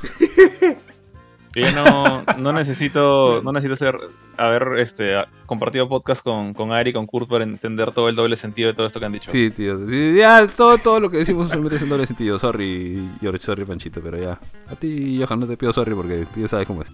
No, pero puta, ya, Jorge, ya más. Jorge lanza ah, sí, doble también, sentido. No, está, lanza por las ratas. Se hace el lindo todavía, ¿no? Ratas, ¿no? Está, está, está listando esa saber no sé qué cosa. Está bien, tío, está bien. Tío, en, en el podcast de Batman este, Kurt, como dijo, puta, que, o sea, como está viviendo ahorita ya en Huánuco, dijo que quería ver la película de todas maneras, y en Huánuco las películas no llegan subtituladas, sino todas llegan dobladas. Kurchin dijo, bueno, pues nada, pues compré mi, mi, mis entradas, cerré los ojos, y ya, doblada, ¿no? Una cosa así. Jorge se mató de risa. Y, y, y o sea, ni, ni, yo la había captado, weón. Pero este, pero así está, pues así está la cosa, tío, y se hace sí, digno todavía. Pero ya, Panchito, por favor, fácil, continúa. Sí, este, sí, sí. algo que, que, me impactó, este, y ya lo han dicho, es que esto de que nuestro maguito creado va a poder hacer este, cosas malas, ¿no? Y uno, uno ve como que el 95% del tráiler.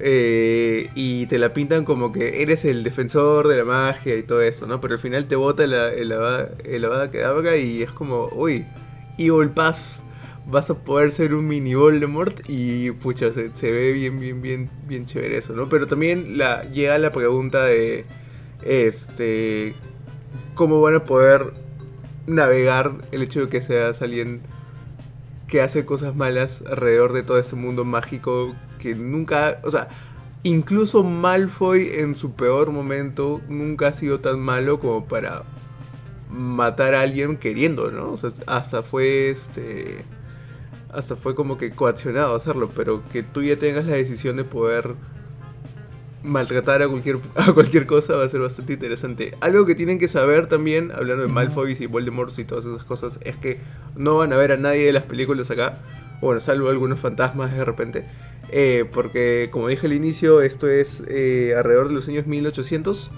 Eh, entonces, bueno, este, ni, ni, ni las células que darían generación a, a Harry Potter, Hermione y a los demás todavía existen en, en el mundo, ¿no? Eh, Oye, oye, Panchito, Panchito, una, una cosa. Ahora que hablas esto de que tu personaje bien puede irse por el lado oscuro, por el lado bueno, qué sé yo, mm, ¿será este. No, no sé, pues, ¿no? Un tease de que el juego podría tener más de un final tipo, tipo Infamous? Final bueno, Sería fin- paja, final villano, o qué sé yo. Sí, sería Creo que paja. De sí. repente ima- imagínate que te llegas a, a liar con el, con el Goblin maloso. Este, y con el señor este sombrero, que también aparece ahí. Este, y, y no sé, pues te, te, te- te mandas a hacer una esclavitud en Hogwarts, algo así bien, bien paja, ¿no? Tiene muy, mucho, muy potencial y mucho potencial para, para hacer cosas malosas que algunas personas de repente van a decir, ay, esto es influencia de JK Rowling, porque ahora JK Rowling es la mala de la película, ¿no? Y este, y cosas así. Ahí está tu comentario, ahí está tu comentario, ahí está tu comentario ma- maloso de, de- de la semana, Johan. Oye, tío, al- Este, alucina que si, dime. si bien no va a aparecer ninguno de los personajes, porque inclusive que creo que esto sucede como 50 años antes de las películas de los animales fantásticos, si no me equivoco. Pucha, alucina que yo de todas maneras espero eh, ver o algún Potter o algún Weasley o algún Malfoy, que son familias, digamos, eh, digamos, eh, de muchos años atrás, de muchas generaciones atrás de magos, o apellidos que se han mantenido en el mundo mágico, que me gustaría ver, por ejemplo, no sé, pues probablemente al viejo o al abuelo de, de los del Weasley papá, Arthur, ¿no? Arthur Weasley. O igual al de al de James Potter, a los a la familia de James Potter, quizá no como Potter, sino creo que ellos son descendientes de los Pevensi, puede ser. Ellos hablan de Tío, tío, tu compañera de clase va a ser la Miss este, Pomfrey, tío. Madame, madame, No, pues, ¿qué va a hacer, tío? ¿Qué hace ya?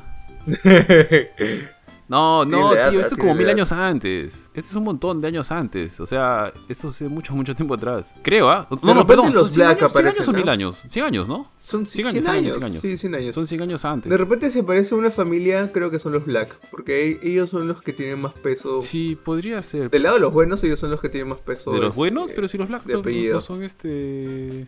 No, no- Los no, claro, pero los Black no son, digamos, bueno, no es que eran malos, pero tampoco eran así. Pues son racistas, pues creo, ¿no? O discriminadores, perdón. Claro, pero Porque ya, la oveja pues, negra es Sirius, pues no. En la época, ¿no?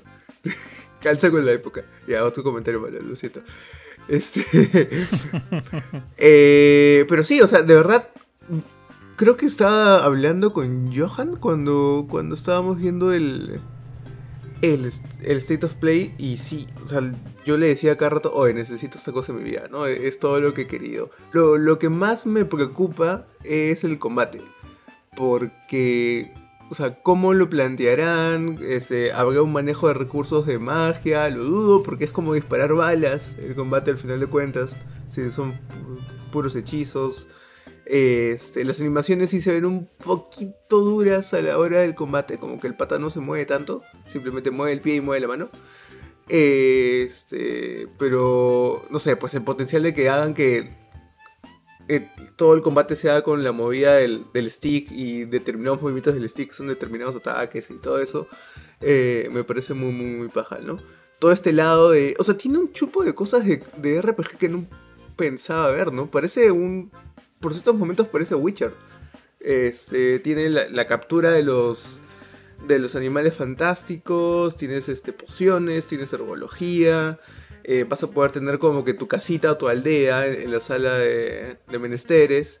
Entonces es un juego mucho más grande de lo que yo esperaba que iba a ser y de lo que esperaba que nos iban a dar por los últimos cash grabs que han habido en la saga Harry Potter, ¿no? O sea, lo último grande de Harry Potter en juegos ha sido que eh, Harry Potter Go, que es este Wizards Unite, eh, y no, no, reve- o sea, no hizo tanto revuelo, ¿no? Ya lo van a cerrar, ya lo cerraron también, ¿no? Sí, sí, sí, creo que sí. Y de eso pasar a esto que parece ya como que GOTY 2022, ahorita te lo planto.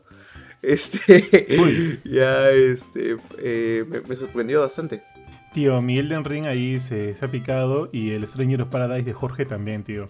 Pero, pero, pero veamos, veamos qué sucede. Oye, ¿alguno de ustedes jugó eh, los juegos, ponte Harry Potter, Harry Potter 1, 2, 3, 4, que salieron en Play 1, Play 2? O sea, los juegos acorde eh, a sus películas. Claro, sí, o sea, yo, mi, mi historia hasta creo que la quinta película siempre fue, veía la película, me compraba el juego, este, me pasaba el juego unas 3, 4 veces, y ahí me esperaba que saliera la, siguiente película y así hacía, ¿no? Recién empecé a leer los libros cuando, cuando hubo un tiempito en donde habían salido películas, pero no había, o sea, ya los libros estaban como que o de acorde a las películas o hubo un tiempo donde ya, no sé, pues la diferencia de películas era un libro nada más. Eh, bueno, la diferencia entre libros y películas era uno, dos, entonces ahí ya empecé a leer todo, ¿no? Pero los juegos siempre me, me han, me han acompañado en, en todo esto, ¿no? Incluso de, de chivolo Ah, yo, yo pensaba, no, yo veía la película y decía, ah, la que chévere, y espero volver a hacer eso en el libro, ¿no? En el juego que diga. Y de ahí me compré el juego y, y esperaba llegar al punto de- del juego que, que había esa escena en la película, cosas así. Y lo chévere es que los juegos siempre han sido fieles al libro. Eh, o le han metido muchas más cosas que están en el libro y no están en las películas, ¿no? Eh, es verdad, es verdad. entonces es ya como que te abría, te abría la mente a todo el mundo más chévere de Harry Potter que, que no se puede explorar en las películas por tiempo. Sí, mira, yo solo jugué la primera. Este, las demás no lo, no lo jugué. El primero que salió para PlayStation 1 incluso. Que era de la primera película, ¿no? Este, Harry Potter y la piedra filosofal. Y sí me acuerdo que habían algunos detalles, habían algunos personajes que no habían aparecido en las películas. Y recién me enteré de ellos cuando empecé a leer los libros. Eso me parece paja. Las demás no las jugué porque, bueno, en fin, no, ahorita no me acuerdo. Pero sí me acuerdo que, no me, o sea, creo que Harry Potter el Cáliz de Fuego o el- la Orden del Fénix salió para Wii y me hubiera sido, o sea, hubiera pensado que habría sido chévere ut- utilizar el, el Wii Mode como, como tu wand, ¿no? Como tu varita. Pero no, no jugué. Sí, los... Ahorita de repente ese puede ser el punto de venta, ¿no? Para los Nunchuk. Ah, Si es que sale, o sea, cuando salga en Wii, eh, perdón, en Switch. Sí, de repente, ¿ah? porque como tiene el sensor de movimiento, le puedes hacer ahí todas las jugadas con los con la varita. Eso suena mal. Este, pero. eh, sí, o sea, creo que para el. Para el. Sí, pues para los juegos de las últimas dos películas, que básicamente los hicieron un shooter, eh, porque ya era como que mecha con mortífagos a cada rato. Sí, creo que en Wii eh, sacaron la, opción de poder hacer ciertos hechizos con, la, con, el, con el Wiimote, ¿no? Pero aparte de eso, casi todo ha sido juego de acción, entre comillas, RPG en tercera persona. Y ya, pues tú, no sé, pues te ponías acostado un objeto al que le podías hacer un, un hechizo específico, apretabas el botón y el hechizo se, se activaba, ¿no? Ah, no, tío, jugué uno más. También jugué Lego Harry Potter años del 1 al 4. Las últimas no las jugué, que me, pareció, me parecieron chéveres. Y hablando justo de Lego Harry Potter, tío, ¿qué, ¿qué tan bien podría funcionar este juego en Switch? No o sea, no sé, ah, yo creo que va a ser Cloud. No, no veo la forma de que metan con esos gráficos y con esa como que envergadura de mundo algo así al Switch. Salvo que le hagan un rework maldito a los gráficos y que juegues algo tipo Play 2 o, o similar. eh, o Cell Shaded o cosas así. O sea, súper bajitas. Eh, no, no veo algo nativo corriendo en, en Switch. ah. Ya, tío, ya, ya. Chicos, ¿algún comentario más, alguna duda más sobre Harry Potter? No, tío. Que se- a mí también me interesa mucho el juego. Se ve bastante bien. Sí me gustaría probarlo. Está como que entre mis mercados de juegos que quiero jugar este año. Así que ya veremos cómo le va el, el juego. De todas maneras, y bueno, asumo que van a tratar de empalmarlo con, con el lanzamiento de la tercera película, pues, de Animales Fantásticos y Bestias, no me acuerdo cómo se llama, que es este, donde sale Dumbledore joven, ¿no? Y Scamander y demás compañía. Así que Sí. asumo que para como que empaten y hacer como que todo el hype de la entre película y juego van a salir sin mucho distanciamiento entre ambos. El juego va a salir en eh, temporada No navideña, fecha, no ¿no? tiene fecha. 2022. Decía Holiday. Sí, dice Holiday, 2022. pero no, no han puesto, no han Sí. puesto año. No, que no han puesto mes, no han puesto mes. Oh, cla- Claro, Holiday abarca de, de octubre a diciembre, pues puede ser entre esos tres meses. Pero podría pensar que sea Navidad esa. Porque la de Dumbledore ya sale ahorita, ¿no? En junio o en julio. Oh, tío, Ah, ¿qué justo. pasa, tío? Bueno, o sea, por ahí me estoy hueveando. Pensé que no tenía fecha la de Dumbledore. Que de hecho es No, la de Scamander, no es la de ver, Dumbledore. Solamente que... Ah, sí, Los Secretos de Dumbledore se llama, pues, ¿no? Sale en abril. Uy. Bueno, entonces. Ah, ya, ahorita. Sí, Ya. ni fregando Sí, sí. Palman, ¿no? Pero. Sí, ahí está. Sí, 8 de abril. Sale ahorita mismo. Y la otra dice Holiday. Así que ¿Cuándo no- salía no Gotham. Knights? Agosto, creo. Agosto. A ver. Octubre, ¿no es? A ver, espérate. ¿Por Gotham. Knights sale octubre, 25. Ya, entonces esto lo mandan para diciembre, ah, fácil. Porque no creo que quieran. O sea, Warner no quiero que crea que quiera sacar dos, dos franquicias grandes, una al costado de otra. Sí, no, de acuerdo. Si esta sale ya fijo, es oficial, sale octubre, la otra la mandan para diciembre. A más tardar, ¿no? Claro, tu regalito de Navidad, pues. Qué bonito, caracho. Tú ya pediste dips, ¿no, tío? Dips. Ya, pues dips. será. Ya, tío. Pero mi regalo de Navidad. Ah, entonces, tío, también. qué mandado. Ya, listo, muchachos. Eh, Entonces, si no hay nada más que comentar de Harry Potter, Panchito, muchas gracias por tomarte un tiempo de tus aventuras en, con este yokais, con demonios japoneses ahí en el, en el Gran Ghostwire. Así que, ¿cuándo sale tu review? ¿Cuándo se rompe el embargo? En teoría el embargo se rompe el 4. Mm, El 4 que diga el, el 21. Entonces, Ah, mañana. ¿Y llegas? Sí, sí. ¿Llegas? Sí, ya, ya, ya le estoy redactando ahí ahorita. Ya, bravazo Panchito. Entonces, si quieren saber cuánto le da de puntaje Panchito al, a Ghostwire, asegúrense de ir a gamecore.com. Y de todas maneras, para el próximo Noticias y Review, Panchito ya nos va a hablar con mucho más detenimiento y detalles acerca de Ghostwire Tokyo. Entonces, gracias Panchito. Te pasaste, mi hermano. Ya. Así como llegó, Panchito ya se fue. Así que que siga, que siga con, con Ghostwire. Y Ari, es tu Está turno. bien, tío Fetín.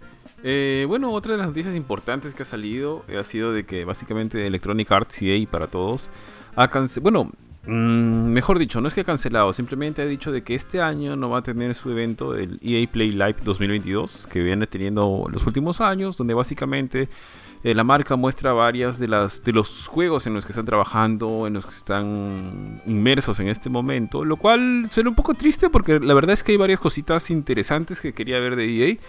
Pero lo que sí han dicho es que, mm, si bien en este momento no tienen... A ver, lo que han dicho es exactamente que las cosas no se están alineando para mostrar todo en una sola fecha. Asumo que por los ritmos diferentes que tienen los juegos en los que están trabajando, pero que sí se va a mostrar en cuanto tengan algo por mostrar de cada juego lo van a enseñar. Así que creo que podemos esperar eventos particulares, seguramente mucho más pequeños y muy puntuales, de los diferentes juegos en los que están trabajando.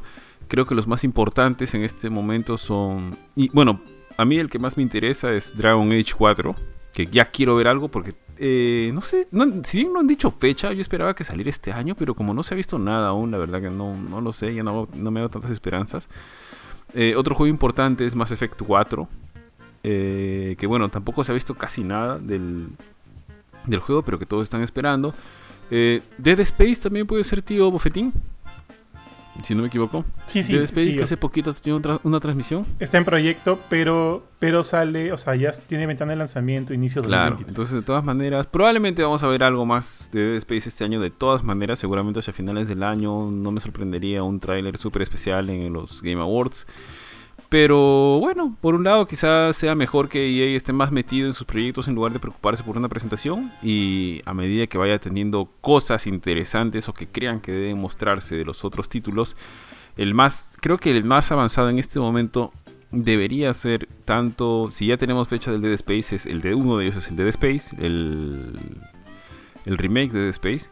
Y el otro debería ser Dragon Age 4, que debería, entre comillas, salir antes que, que la cuarta entrega de Mass Effect, ya que esta se anunció mucho después de, de, que ya sabíamos que estaba en trabajo Dragon Age 4. Y el otro que también podría mostrarse algo ya, porque asumo que van a trabajar sobre la base existente que tienen de hace poquito, que es Jedi Fallen Order. Bueno, en este caso ya no se llamar este Fallen Order, ¿no? Es, simplemente se van a quedar con el. Con el. Van a seguir la historia de Cal, Cal, Calquestis, Calcestis, no sé cómo es. Pero está confirmado, Estis. pero debe estar en una, en una fase muy temprana aún. Me, me encantaría poder ver algo, pero no me hago tampoco muchas esperanzas. Eh, ¿Ustedes, chicos, sabía algo de EA que querían ver en particular? Yo también, a la secuela de Star Wars Jedi es la que me llamaba la atención porque ya hemos visto cositas del remake de Dead Space, ya sabemos que va a salir en 2023, así que eh, hasta que salga un tráiler eh, completo, yo por lo, por lo pronto eh, más o menos como que ya sé por dónde va, así que me quedo como que satisfecho. Pero de Star Wars sabía que habían estaban tres juegos en desarrollo, en desarrollo temprano. Uno es la secuela de Star Wars Jedi, que sí me gustaría ver un tráiler, algo más armadito. También tienen un este, first person shooter de Respawn de Star Wars que, que aparentemente no va a ser eh, Nexo con Battlefront, va a ser algo totalmente nuevo. Y me acuerdo que también hablaron de un juego de estrategia en base a Star Wars, que de hecho que es como una especie de XCOM, hasta donde tengo entendido, pero no, no, este, no, no hay más detalles, no se compartieron más detalles. Eh, y aparte de las que dijiste, creo que esas tres eran las que me, me hubieran gustado ver durante el EA Play Live de este año. Pero así que asumo, asumo que por lo menos se, se verán, ¿no? Se verán en lo que va, en lo que va de este año, el próximo. Eh, el juego de Star Wars de, de Quantic Dreams también es de EA, ¿o no? No, no, no. Eh, Eclipse, ese es Star Wars Eclipse.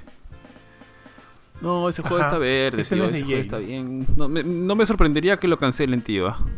Pero es no, de no, EA creo o que de, no. Es de Quantic, es el Dream, publisher? de Quantic Dream, pues. No, no tiene nada que ver, creo, ahorita Quantic Dream. Creo que está como independiente. No sé, no sé a lo mejor George tiene más claro el, el dato. No, o sea, Quantic Dream son los desarrolladores, pero, o sea, ellos mismos lo van a publicar. Sé que ellos auto- van a publi- autopublicar algunos juegos, pero para ese en específico ellos los van a autopublicar. Eso no, no, no, Creo que no me está acuerdo. confirmado, tío. Pero están teniendo muchos problemas porque Quantic Dream ha tenido problemas internos por despido, de que gente se ha quitado por problemas con el... No me acuerdo cómo se llama este pata, la cabeza de Quantic Dream, creo. Y están teniendo problemas para contratar gente porque es- ha salido de que están buscando gente y no encuentran, la gente no quiere no quiere trabajar talento. con Quantic Dream básicamente. Entonces, eh, creo que la proyección para poder ver ese juego, del cual hemos visto una cinemática simpática, pero que no dice nada, está para que salga hasta el 2027 todavía. Sí, sí, es verdad. Ah, tío, y el New, el New Need for Speed, que también me parecería chévere ver. Pero fuera de esto, mm, no sabría qué más. No sé tú, Jorge. Eh, yo también, o sea, la verdad, de EA esperaría más que nada Fallen Order 2, o como se llame su, su secuela. No me, no me emociona mucho el de Quantic Dream, te soy sincero. La verdad es que ese trailer tan confuso y, bueno, obviamente sé, sé que ellos son más de juegos cinemáticos. A pesar que me gustan mucho sus juegos anteriores, no, no sé por qué este de acá no me llama tanto la atención. Eh, ¿qué, qué otra franquicia? Dejando Star Wars de lado. Ya quisiera ver algo más de Dead Space. O sea, hemos visto gameplay, pero muy poquito, creo. O sea, ya un trailer completo con gameplay dentro. Me gustaría ver. Tío, y Mass Effect. Yo pensé que iba a hablar de Mass Effect. Mass Effect, no, Los Sims. Ah, Mass Effect, obviamente. Oye, murió para espero con muchas ganas ese juego. No, no, o sea, Mass Effect Andromeda nunca existió, nunca salió, no pasa nada. Eh, el problema con Mass Effect 4 es que yo siento que está muy ahí, muy lejos todavía. Sí, No, no verdad, creo que haya. O sea, si muestran algo sería bravazo ya, pero yo creo que todavía están a unos, unos 3, 4 añitos de, de poder ser. 4 de repente mucho, unos 3 añitos de salir al- a la luz. Ah, tío, algo que me llama la atención es también saber si este año, este, al final, dejarán pues de lado el nombre FIFA para su próximo título de, de fútbol. O este. O, o seguirán, pues, ¿no? Con FIFA 23. O de repente ya adopten un EA Soccer excitante, pues qué sé yo, no sé. Este, Así que Eso no eso también me llama la atención. Por, por, más, por más que no sea tan. Ahorita, ahorita no me interesa tanto el, el nuevo FIFA, pero quisiera saber qué, qué camino toman, ¿no? ¿Qué camino toman para la, para la franquicia. Y para cerrar la sección de noticias, eh, el día de, de, ayer, aunque de cierta manera fue hoy día ya, porque la cosa es que lo, la diferencia de horarios en el mundo no es, es, así. Pero este fin de semana ha estado en... Arc System Works ha estado desarrollando su torneo eh, Arc Revo América 2021 técnicamente, o sea, pero recién estamos, eh, este mes de marzo han, han lanzado las, las finales, o sea, se han llevado a cabo las finales de su torneo de juegos de pelea de, de Arc System Works.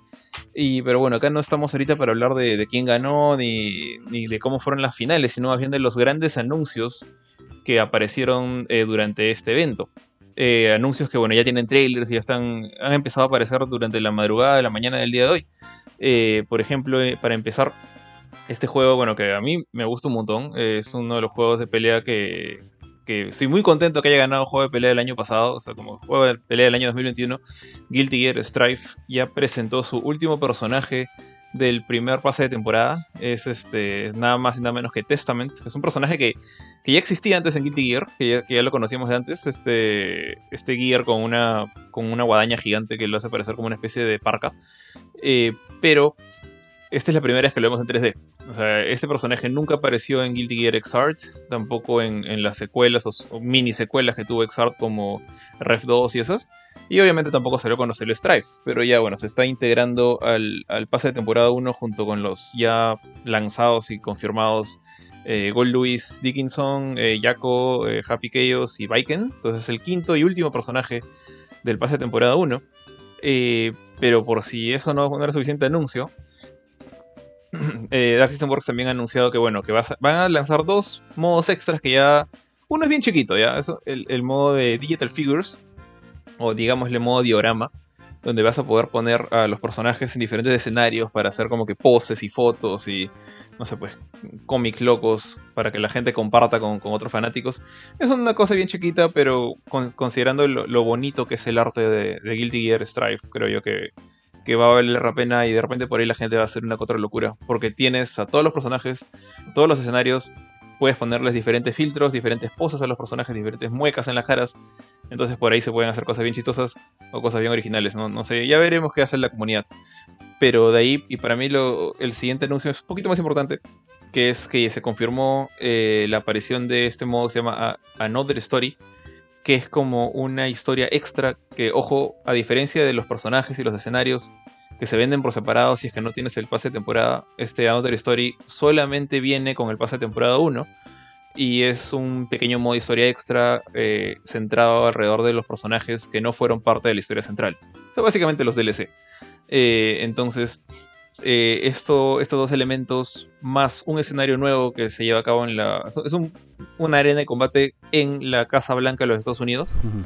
que por más raro que les parezca, o sea, o sea, la Casa Blanca y el presidente de Estados Unidos son personajes en la historia de Guilty Gear. Es una historia bien loca, pero bueno, es, es un escenario importante en la historia. Entonces, tiene sentido que sea un nuevo escenario de combate ahora también.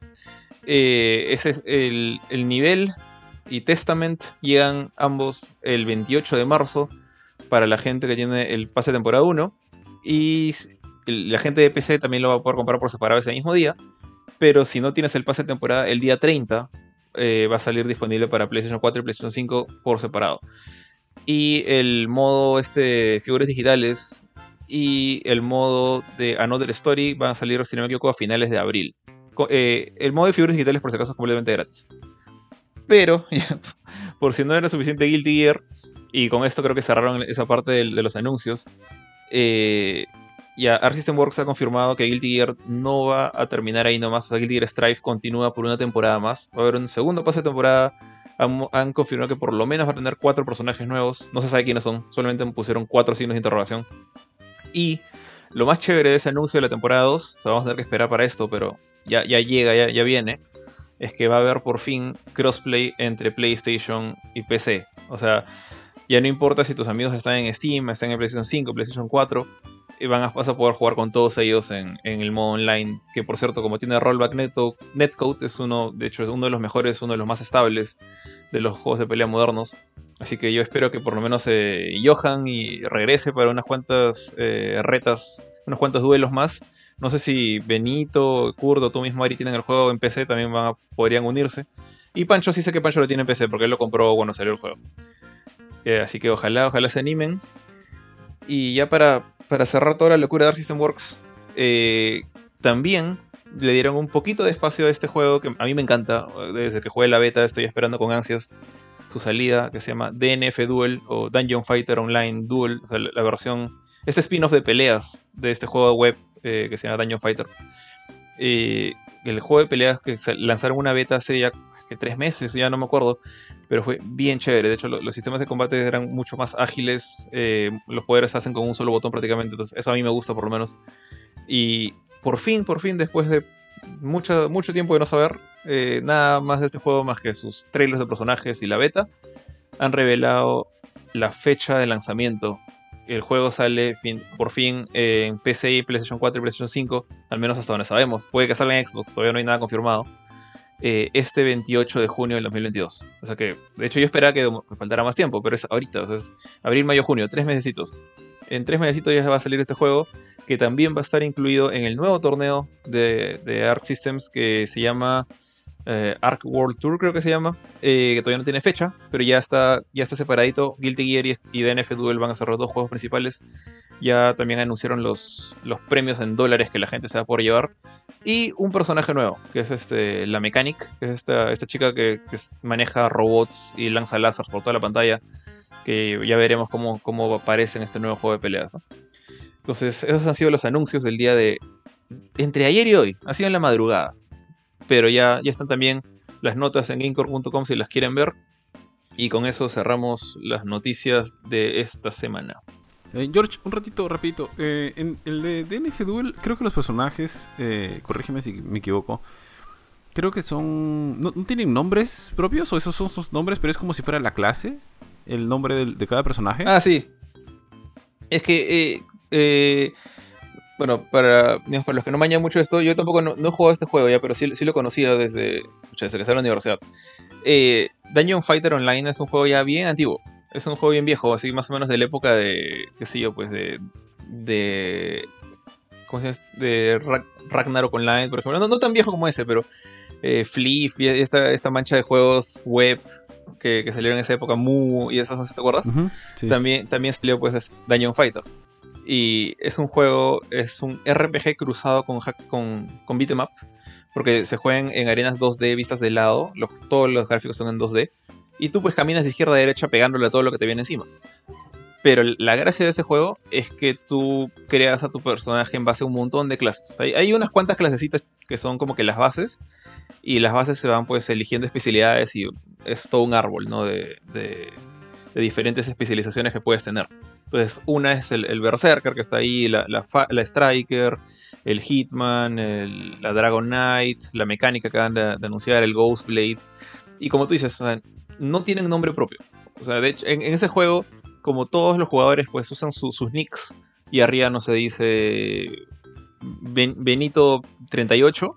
Entonces, ese es, ese es su nombre, al final de cuentas. Y el nombre, todos los jugadores tienen un nick. Entonces, los personajes nunca tuvieron nombre realmente. Simplemente eran aventureros, cada uno con una clase distinta, que se metían a pelear en estos calabozos. O sea, los NPCs sí tienen nombres, pero ellos no.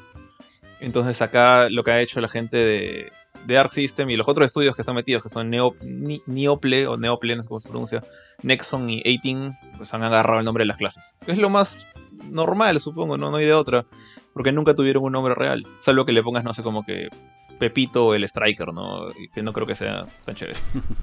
Ya, buena voz, buena voz. Listo. Entonces, eso ha sido todo, creo que es por esta ocasión.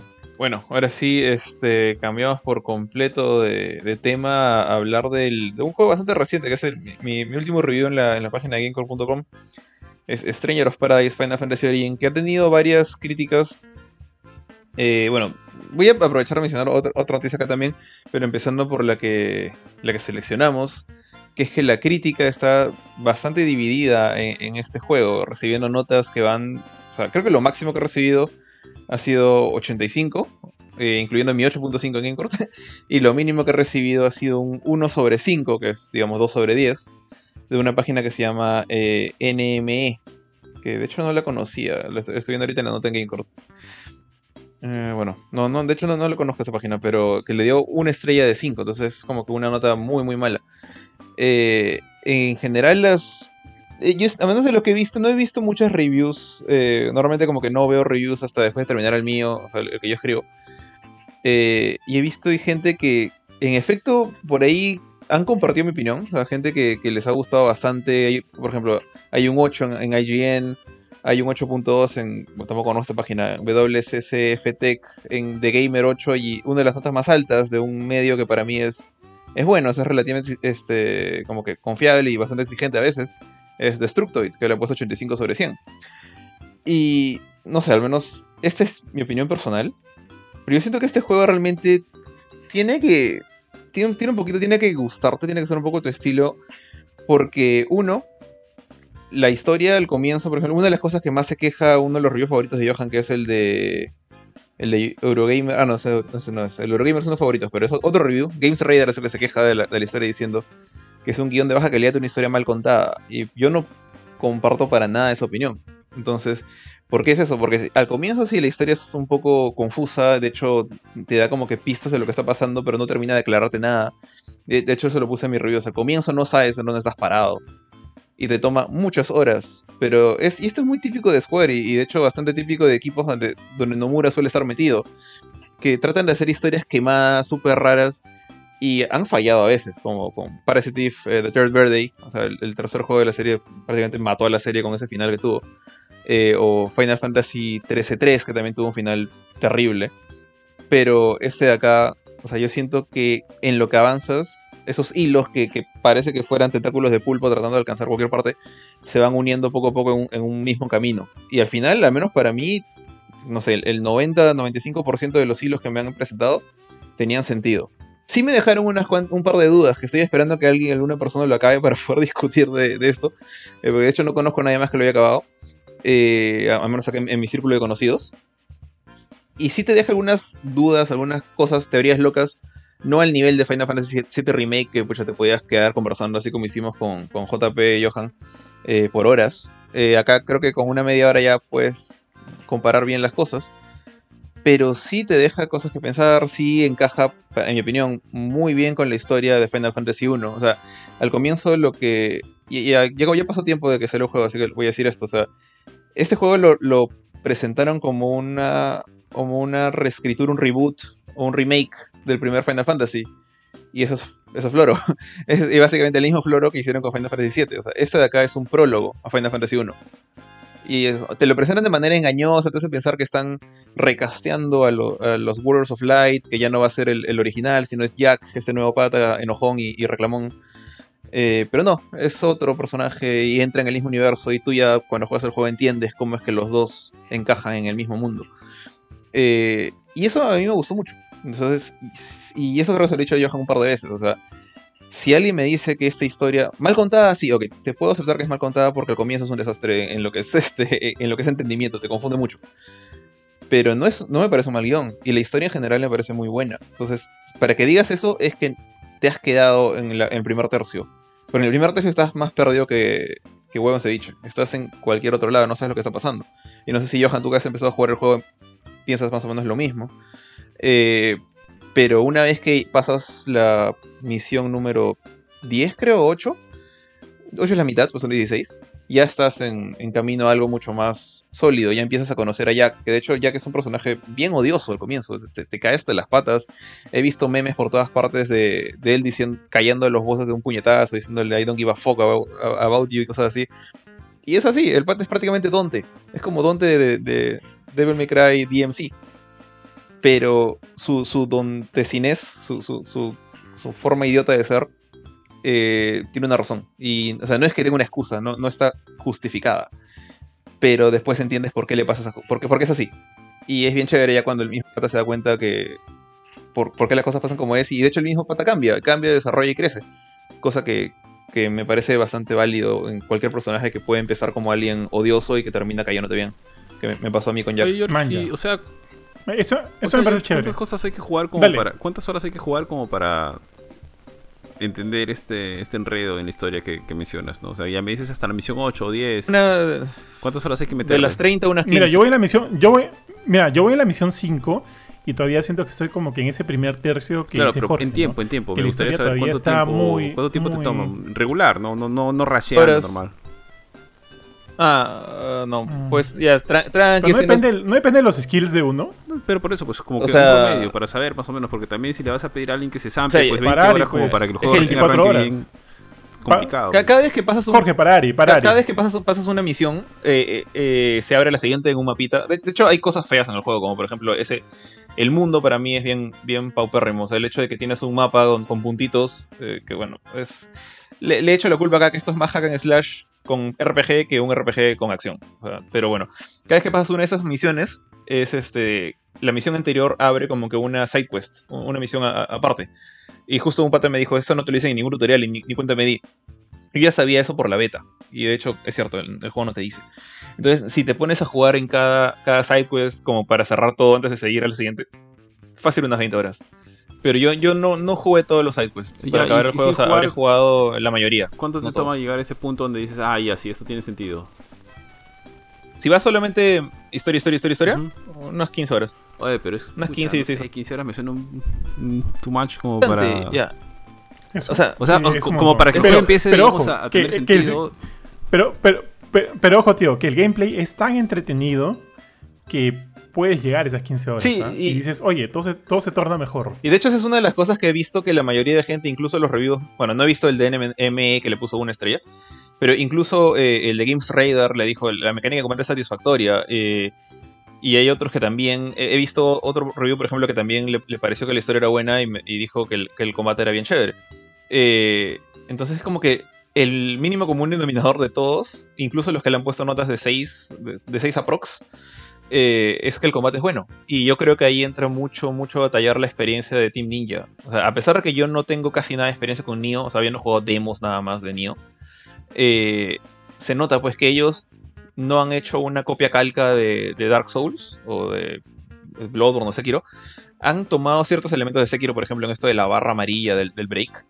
Pero ya está ahí su marca de Nioh. O sea, es- este estilo de combate con que puedes tener una, una barra de vida, una barra de break como Sekiro y peleas con R1 y L1 y esquivas y bueno, acá no saltas, como el, a, diferencia del Elden Ring acá no saltas. Eh, pero tiene mucho más velocidad. O sea, te das cuenta, tú estás todo el tiempo moviéndote, esquivando, este, haciendo parries. Y los parries son súper fáciles porque los haces con esta mecánica del juego de energía, el Soul Shield, que te puedes quedar apretando el botón para hacer parries por un buen rato, pero te, te la juegas porque te pueden romper la, la guardia. Eh, no sé si, bueno, Johan ha dicho esto, ¿no? Que, que le parece súper entretenido. Y, la verdad es que sí, a, mí también creo yo que es el, las ganas de ir y, masacrar monstruitos clásicos de Final Fantasy es lo que me empujó al comienzo. Eh, porque incluso la parte lootera, eh, el loot, es, no es tan buena. Y creo que me estoy adelantando el review, pero entiendo el punto de vista de, de ciertas personas que no le gusta la historia si es que uno, o, no tienes cariño por la saga, o no te interesa la, historia de Final Fantasy 1, o ni siquiera... Un consejo que lo puse en el review es como que tienes que, mínimo, eh, darte una repasadita de, lo que, de, cuál es la historia de Final Fantasy 1. Porque si no, es, es como jugar Final Fantasy 7 Remake sin saber quién es Cloud y Tifa. Porque vas a, vas a perderte mucho, mucho del encanto de, del tema. De uno que otro tema de ciencia ficción que se acercan al final de este juego. Eh, entonces, ahí hay ciertos detalles, ciertos requisitos que sí, son jodidos. Entonces, para alguien como, como para mí funcionan bien. Y entiendo que una persona que le, le importa un pepino Final Fantasy 1 o Final Fantasy en general y solo quería ir y, no sé, y ver un nuevo juego de Square con, con eh, mecánicas de combate de Team Ninja, pues le puedes poner un 7, hasta un 6.5, pero ya notas como un 5 del 5 de Games Radar, el 1.5, ese sí me parece bien mezquino. Me parecen un poquito tacañas. Yo no hubiera bajado a 7.5 y, si lo subía a más de 8 fue por el final, que, me, gustó muchísimo esas últimas dos misiones que tenía en el juego. No, no esperaba, yo- Johan, Johan es testigo, yo no esperaba subir de 8. Pero también ponerle 9, ponerle 9.5, o sea, ponerlo a la altura de, de Horizon, ponerlo a la altura de, de... Bueno, no lo comparo con Indies porque siento que es otra cosa muy distinta, pero ponerlo a la altura de Ghost of Tsushima ya es un poquito ya demasiado regalón también. Entonces creo que el 8.5, incluso un 8 si te pones muy, o sea, un poquito más exquisito, son, son buenas notas. Eh, de ahí ponerle 5, ponerle 4, 3, 2, 1 ya es, no sé, mi opinión es un poquito estar fuera de sitio. Pancho, ¿cuánto le ponía? Pancho, no sé cuánto he jugado, de hecho ni siquiera sé en qué parte de la historia va, ni siquiera sé si lo he comprado. Ah, ok, ok, tío. Tío, una consulta. ¿Tú ya estás ahorita en tu review o sigues con esa noticia? Porque Si encájalo, quieren, o sea, encaja con la review. Ya, bueno, o sea, eh, yo pensé que íbamos a separarlas, pero normal. Sí, de hecho, mi, por mi lado, en, en ese sentido, yo le puse 8.5 a este juego. A ver, empezando así. eh, el combate sí es bueno, de, de inicio a fin. El combate eh, es la, la mecánica básica, la mecánica base o la piedra angular sobre la que se construye este juego. Y de hecho, como dijiste, Johan, es lo que al comienzo es lo que te impulsa. Pero al comienzo, ya que es un tipo que incluso manda a rodar a sus amigos y pues se pone audífonos a escuchar Limp Bizkit, literalmente, o sea, es hay bastante cringe en, el inicio de la historia. Y, y es lo que te mantiene es poder ir sacar el ancho a, lo- a los monstruitos, hacer estos eh, ataques de ejecución, los soul bursts. Y lo que a mí más me gustaba era el, el intercambio de clases, el sistema de jobs o de trabajos. Eh, tienes un total de 28 trabajos ah, cuando te acabas el juego. tienes los 28, salvo que, bueno, que no hayas. Depende de ti realmente. Si, si varías de, de, de jobs, si vas probando todos, los vas desbloqueando todos. Si te quedas con dos, tres, bueno, no vas a desbloquear todos. Pero cada uno yo siento que, que trae algo nuevo, en particular los básicos. Los básicos que son como, por ejemplo, el, el Sword Fighter, el, el espadachín, o el, pugilista, que es como un boxeador. Después tienes el, el mago más, más básico que se llama mago. Y el, ese- el- el- hechicero, perdón, el hechicero se convierte en mago blanco, mago negro, mago rojo. Y eventualmente esas clases secundarias, como las, los tres colores de mago, eh, y otras como el, el guerrero, el, caballero, no sé, son un montón. Eh, son 28 en total, como dije. Dan. También evolucionan algunas más que son las de experto, como el, breaker, el sabio, el asesino, el ninja.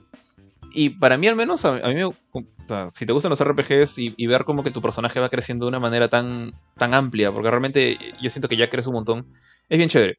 Ahora, eh, las clases más avanzadas como que ya no son tan guau porque heredan bastante de lo anterior. Y es como que las clases avanzadas realmente es como si tuvieras equipadas dos clases al mismo tiempo. Pero aún así, o sea, eso significa que tienes más variedad de ataques a tu mano, eh, en tus manos. Entonces cada vez, mientras más juegas, más desbloqueas, tu personaje se hace cada vez más versátil.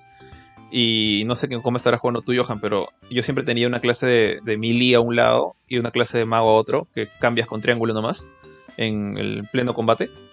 Y con eso ya sentía que tenía sí te vi con tus lanzas, ¿no? o sea, en el, en el streaming. En el streaming eh, utilicé lo, lo primero que encontré. Pero yo utilizaba más katana, por ejemplo, en mi, en mi save real. Y este eventualmente lo cambié por un hacha, que es el arma más pesada, pero la más fuerte. Entonces, como que ya me acostumbré a hacer parries, entonces hacía que cada golpe valiera un montón. Y con el mago, el mago, el sabio, que es el mago final, tiene un montón de. Tiene todos los skills de los magos anteriores, pues, todos reunidos en uno solo. Y es bien, bien, bien. No sé si decirle OP, pero es bien versátil, es bien divertido utilizarlo. Entonces, eso combinado con las mecánicas tipo Neo, para mí es uno de los mejores sistemas de combate de, de un action RPG de, de esta generación, honestamente. Es bien, bien paja, me parece bien original.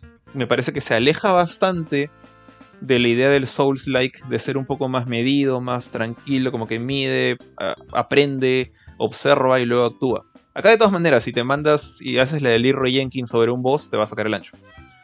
Pero ponte, cuando ya conoces a los bosses, en mi stream, por ejemplo, de hace un par de días, yo ya conocía a todos los bosses. Y parece que parte de mi memoria se acordaba de sus patrones. Y les gané a todos a la primera, eh, en normal. Entonces ahí, para cerrar la parte de gameplay, mi, mi consejito. Si eres bueno jugando juegos de, de acción y particularmente juegos Souls-like como Sekiro, eh, mándate a Hard. Juega en Hard. Porque normal te va, a parecer muy fácil. Eh, obviamente, si, si eres manco, ya quédate en normal. Hay una. Incluso el Easy se llama Story. Eh, vi un, un tip de Nomura que decía: si no eres bueno jugando acción y solo juegas juegos por turnos, mejor métete a Story. Y yo creo que hay que ser bien manco para bajar de normal. ¿ah? No sé si Ari necesitas bajar ahí, bueno, chévere por ti, pero eh, me parece que es muy, ya es muy fácil. Y de hecho, cuando ac- acabas el juego, eh, desbloqueas la, la dificultad Chaos, que es lo más cercano a la versión Hard de la primera beta.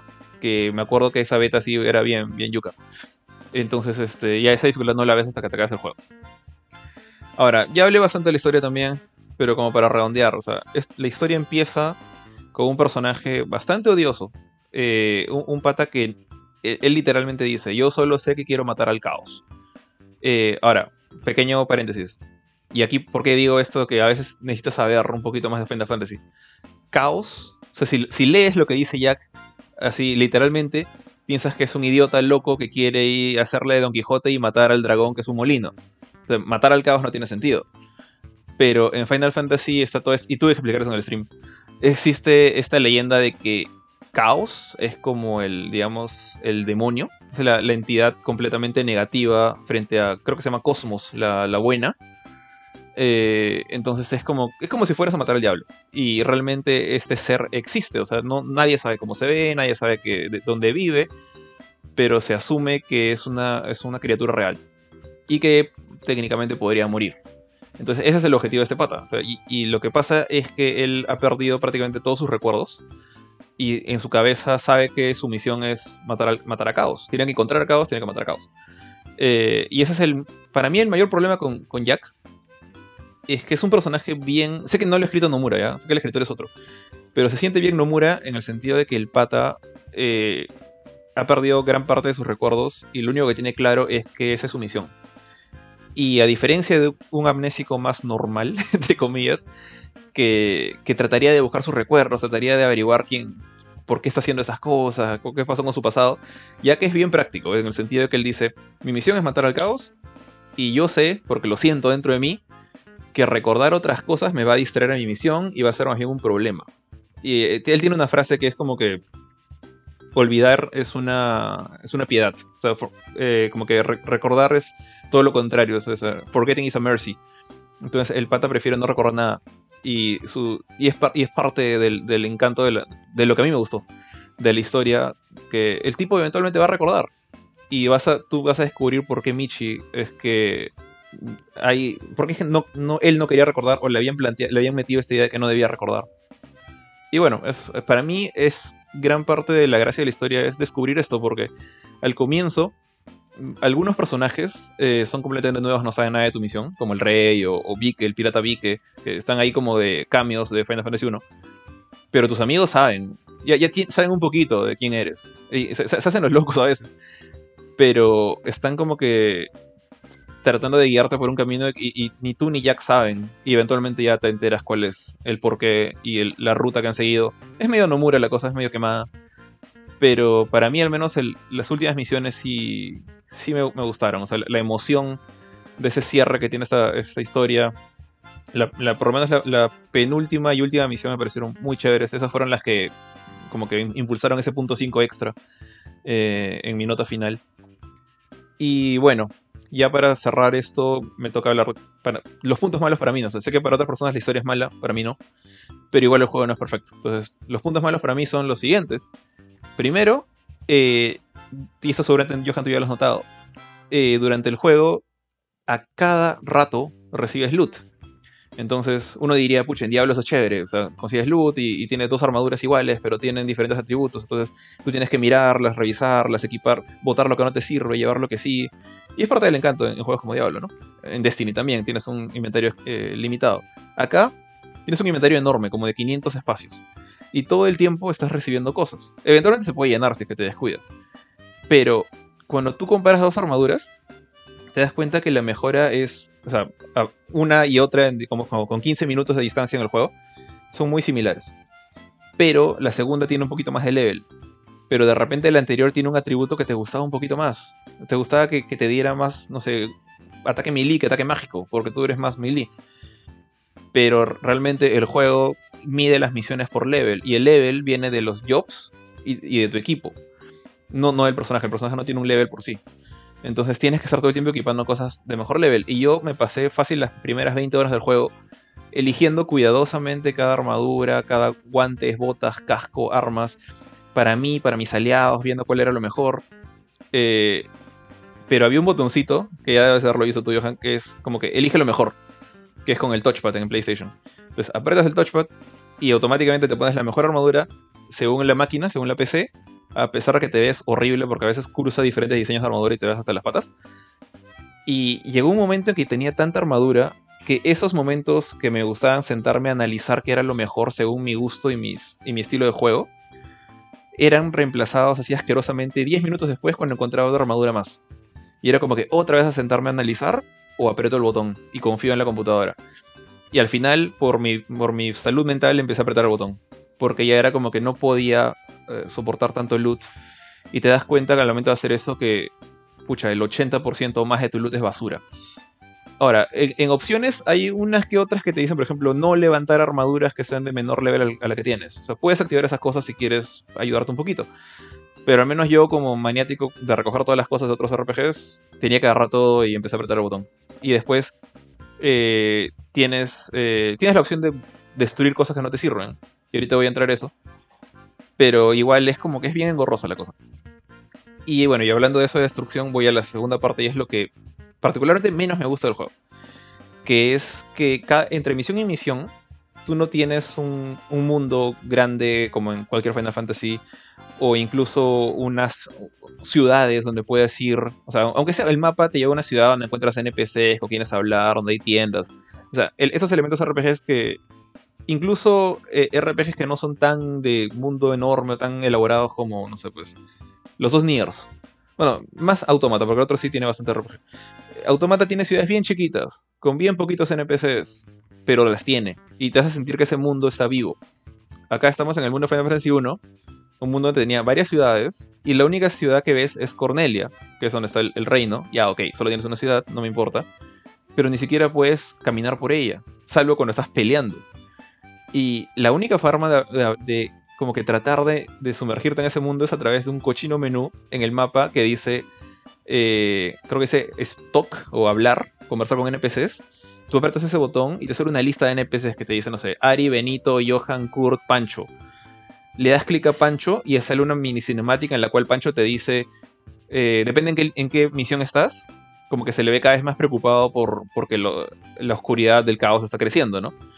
Y entonces al comienzo está como quejándose, sí, tú eres un este, guerrero de luz falso. Te dice, uy, ojalá nos ayudes. Y luego, ¿qué estás haciendo? ¿Por qué no nos ayudas?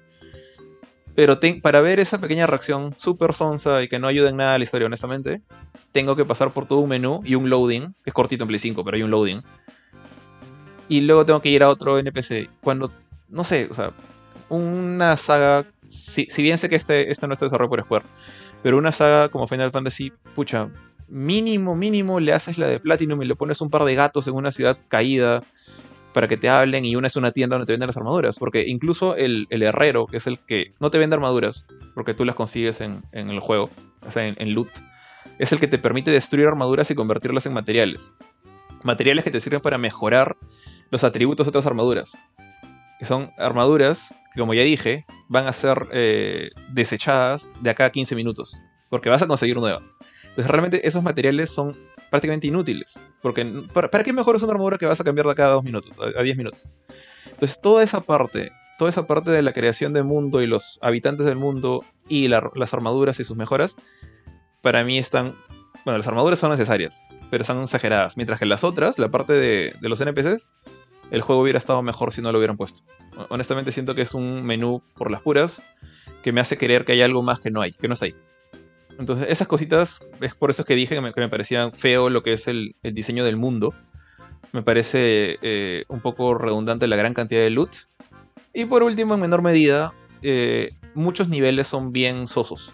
O sea, tiene este problema de que los niveles son están bien basados en, en estructura clásica de JRPG japonés, en los cuales tú caminas por un pasadizo que puede estar súper adornado, pero es un pasadizo al final de cuentas. Llegas a una zona un poquito más abierta donde hay enemigos, otro pasadizo y así. Cosa que puedes ver, pues, no sé, en, en Shin Megami Tensei, puedes verlo en, en The Is With You, en muchos otros. Y yo creo que acá también han contagiado eso. Y, y es una cosa que ponte. From Software ya no hace. O sea, Elden Ring es este mundo enorme, abierto completamente para que te puedes perder y explorar. Y incluso sus dungeons no son, no son pasadizos. Eh, esto sí, y ahí cometen muchas veces el error de que los pasadizos son tan similares que varias veces me ha pasado, y de repente porque tenía un poquito de sueño a veces, eh, que el pasadizo de donde vine y al que tenía que ir eran igualitos, y justo en medio hay una pelea. Entonces en la pelea mueves la cámara, ¿no? Y cuando terminaba la pelea era como que, ¿a dónde tengo que ir? No me acuerdo por dónde salí. Y no hay un minimapa, no hay un radar, no hay nada que te ayude. Eh, entonces, eso ahí yo creo que, pucha. O sea, yo sé que ningún Soul tiene un mapita chiquito, ningún, ni- ningún Soul tiene un radarcito más que Elden Ring. Pero si tus niveles van a ser pasadizos con, con plazas para pelear, pucha, creo que te serviría uno de esos. Porque hay partes en las que incluso tienes que regresar porque vas hasta al final de, un- de una rama del nivel, rompes un- una cosa que abre una puerta en el, al comienzo del nivel y tienes que regresar, pero en lo que regresas te das cuenta que todos los caminos son iguales y te pierdes. No sé si te ha Johan, pero a mí me pasó varias veces que me perdí. Eh, incluso un nivel, una misión, me demoré fácil dos horas por idiota porque me perdí absolutamente mal. O sea, me perdí tanto así que dije voy a dormir y mañana sigo. Y el día siguiente seguí y ya encontré la salida. Pero e, ese, el diseño de niveles me parece que todavía le falta bastante. Entonces, Tío, sí. o- o- Dale, dale, so- dale. sorry, sorry, Dale, que te interrumpa. Ahorita que estás en el, en el sistema de niveles, justamente tengo. O sea, eh, yo estuve jugando también Stranger of Paradise, pero de repente este, pude jugar Tunche y dije, ya, ¿sabes qué? Prefiero jugar Tunche. Mira, he elegido Tunche en lugar de Stranger of Paradise, ¿ah? Y ojo, a mí con Tunche me divierto un montón. Lo que pasa es que llegué a un punto en Stranger of Paradise en que justo llegué a uno de estos niveles en los cuales estaba perdido. Decía, pucha, ¿y ahora por dónde voy? Y justo antes de ese nivel, el nivel anterior, también sentí que tenía un, un diseño de escenario bastante, bastante pobre, bastante malo. A ver, el, el primero que te digo es este, cuando estás en una especie de bosque y estás yendo y tienes que activar como que unos circulitos que hacen que todo se ponga sepia y eso desbloquea una, una especie de ramas o de lianas para que puedas cruzar a, otros, a otro punto. Ahí me perdí un poco la primera vez porque también estaba con un poco de sueño y luego de ese viene un nivel en el cual estás este como que en una especie de plataformas sobre el cielo y vas avanzando y hay, ascensores. Ahí me he perdido mal. Dije, oye, ok, no sé por Es nivel dónde me- debo medio seguir azul. yendo. Sí, no sé por dónde. di- Dime. No, ya, ya sé dónde estás. Es lo que te puedo decir. Porque lo malo es que ese nivel Sí. eh, y otros, las plataformas. En ese nivel, por ejemplo, eh, ese nivel está armado por escaleras y plataformas. Plataformas redonditas, escalera. Re- plataforma redondita, escalera, ¿no es cierto? Tal cual, eso, es ese nivel. Y, sí. y es todo es igual. Y de hecho, hay, hay unas partes acá en las cuales tienes que activar unas torretas de luz que crean escaleras para ir a, a- otras es. zonas. Y a veces me pasó que la torreta disparaba y yo, y yo estaba peleando con una calavera o algo por el estilo. Y luego me volteo y es como que, ok, ¿a dónde disparaste? Porque todas las escaleras son iguales. ¿Cuál fue la que fabricaste? Maldita sea, no sé dónde, no sé dónde tengo que ir. Y sí, me ha pasado tal cual como a ti. Eh, en ese nivel no me perdí. Eh, de hecho, ninguno de los dos que has dicho. Me perdí en otros que, que vienen después. Así que, que es probable que No, te, me- que te vuelva a pasar. Yo me paré en esos, yo me paré en esos, ya me estaba muriendo de sueño y dije, no, o sea, es que le meto un par de, un par de, un par de, de partidas en Tunche y, y como que para, como para que me despierte y luego regreso otra vez a Stranger of Paradise. Pero ya me quedé enganchado en Tunche y seguí jugándolo hasta que lo pasé, ¿no? Gra- gra- gracias Eh, y por lado. que quise. Ya ves. Y ese día que quise. Yo, perdón, y hoy día que quise volver a jugar este Stranger Paradise, que de hecho no ha sido el mejor día porque, como dije al inicio del programa, estaba muy cansado, no había dormido, luego de que se dejara a mi esposa en el aeropuerto y que tuve estos problemas con las llantas del- de mi carro. Llegué a mi casa muy cansado, con dolor de cabeza. Intenté dormir, no pude. Quise jugar, mala idea. Y, o sea, regresar otra vez a ese nivel. Dije, no, me siento muy frustrado. Mejor descanso, me quedo viendo tele. Entonces, ya de repente mañana, cuando ya esté más descansado y demás, le vuelvo a meterle este, un poco de, de punche. A ver si ya encuentro la salida de ese nivel. Porque me estaba frustrando un poco. Y, pero, o sea, salvo que me frustre un poco, porque por ahí que me he perdido un poquito, eh, sí siento que el- todos los niveles son bastante pobres, tío. Bastante, bastante pobres. El nivel de diseño, ¿no? De cada uno de esos escenarios me parece muy malo. Eh, y eso que yo, a mí me gusta mucho Nioh, ¿ah? Me gusta un montón Nioh. Creo que es un juegazo. Y su nivel, sus- o sea, el diseño de sus escenarios, creo que son mucho mejores que este. Ahora, en cuanto al tema del loot, yo no tengo tanto problema con eso porque también, otra vez, vengo de Nioh y más o menos ya sabía qué esperar, ¿no? Qué esperar al respecto. Y también conocía acerca de este botón que te hace el auto...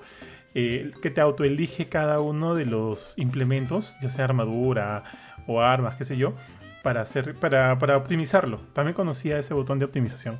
Así que tampoco me hace mucho ruido. Es más, yo digo como que ya con tantas cosas que me brindan, ese botón ahorita para mí es, es, este, es básico. Oh. Es básico, básico. Sí. Pero prefiero, prefiero el old school, como en Elden Ring o en los From Software, que no me caigan tantas cosas, pero de todo lo que me caiga, yo elegir personalmente el, el build que quiero, ¿no? Por ejemplo, Eh, perdón, Jorge, no, ibas a decir algo. te iba a decir, o sea, yo siento, bueno, no sabía que ni era así.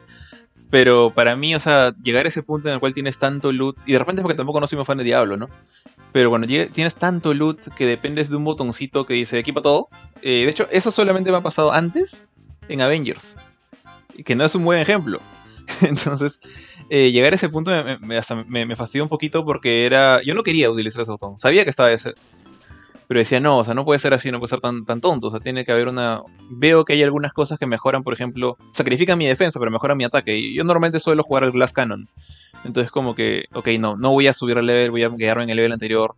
Pero luego eventualmente el juego te seguía tirando más y más loot y decías, ok, sorry, armadura que tanto te quiero, no te... Y de hecho no hay forma de subir de level las armaduras que te gustan antiguas, solamente mejoras sus atributos y nada más, pero tienen un límite bien pequeño. Entonces tienes que desecharlas. Y llegar al punto que tenía que depender de ese botón, a mí me, me dolió un poco. Y, quizás en particular, habiendo, viniendo de, de Young Souls, donde también hay poco loot en el sentido de que de armaduras y armas, o sea, no son son bastantes ya, pero no son como que tan abundantes como acá. Entonces como que ahí se siente cuando matas a un boss y el boss te dropea su, su hacha o te dropea su armadura y dices, ¿qué paja se ve esta armadura? Es como la que usaba el boss. Acá en Stranger, cuando matas al boss te bota un montón de armaduritas y espadas y cosas, pero es una versión mejorada de la anterior. O de repente es un nuevo set, pero te das cuenta que los atributos son los mismos y la única gracia es que tiene un diseño más bonito. Eh, y que muchas veces no es más bonito. Entonces sí, el, el loot a mí sí me fastidió en este juego. Y sobre todo que yo vengo de jugar a Elden Ring. O sea, vengo de platinar Elden Ring. Y con un este una experiencia así en mi cabeza, con mi chup, mi, mi chup, tío, mi chip en ese. en Elden Ring ahorita en mi cabeza. Siento que los. Los puntos eh, negativos de mm, Stranger of Paradise, yo ahorita, o sea, por lo poco que he jugado, porque ya te he dicho, o sea, tú ya sabes dónde estoy. La misión Estoy en 5. la- en- sí, estoy en, la- en el primer tercio del juego probablemente. Entonces, este, ahorita todavía el juego no, no, no me brinda ese, ese, ese punto de... de mm, ¿cuál, cuál sería la palabra? De disfrute que siento que a ti te ha brindado, ¿no? En todo caso, el ojo, como tú dices, el gameplay no tengo nada que quejarme, es muy divertido, es Sekiro, perdón, es Nioh.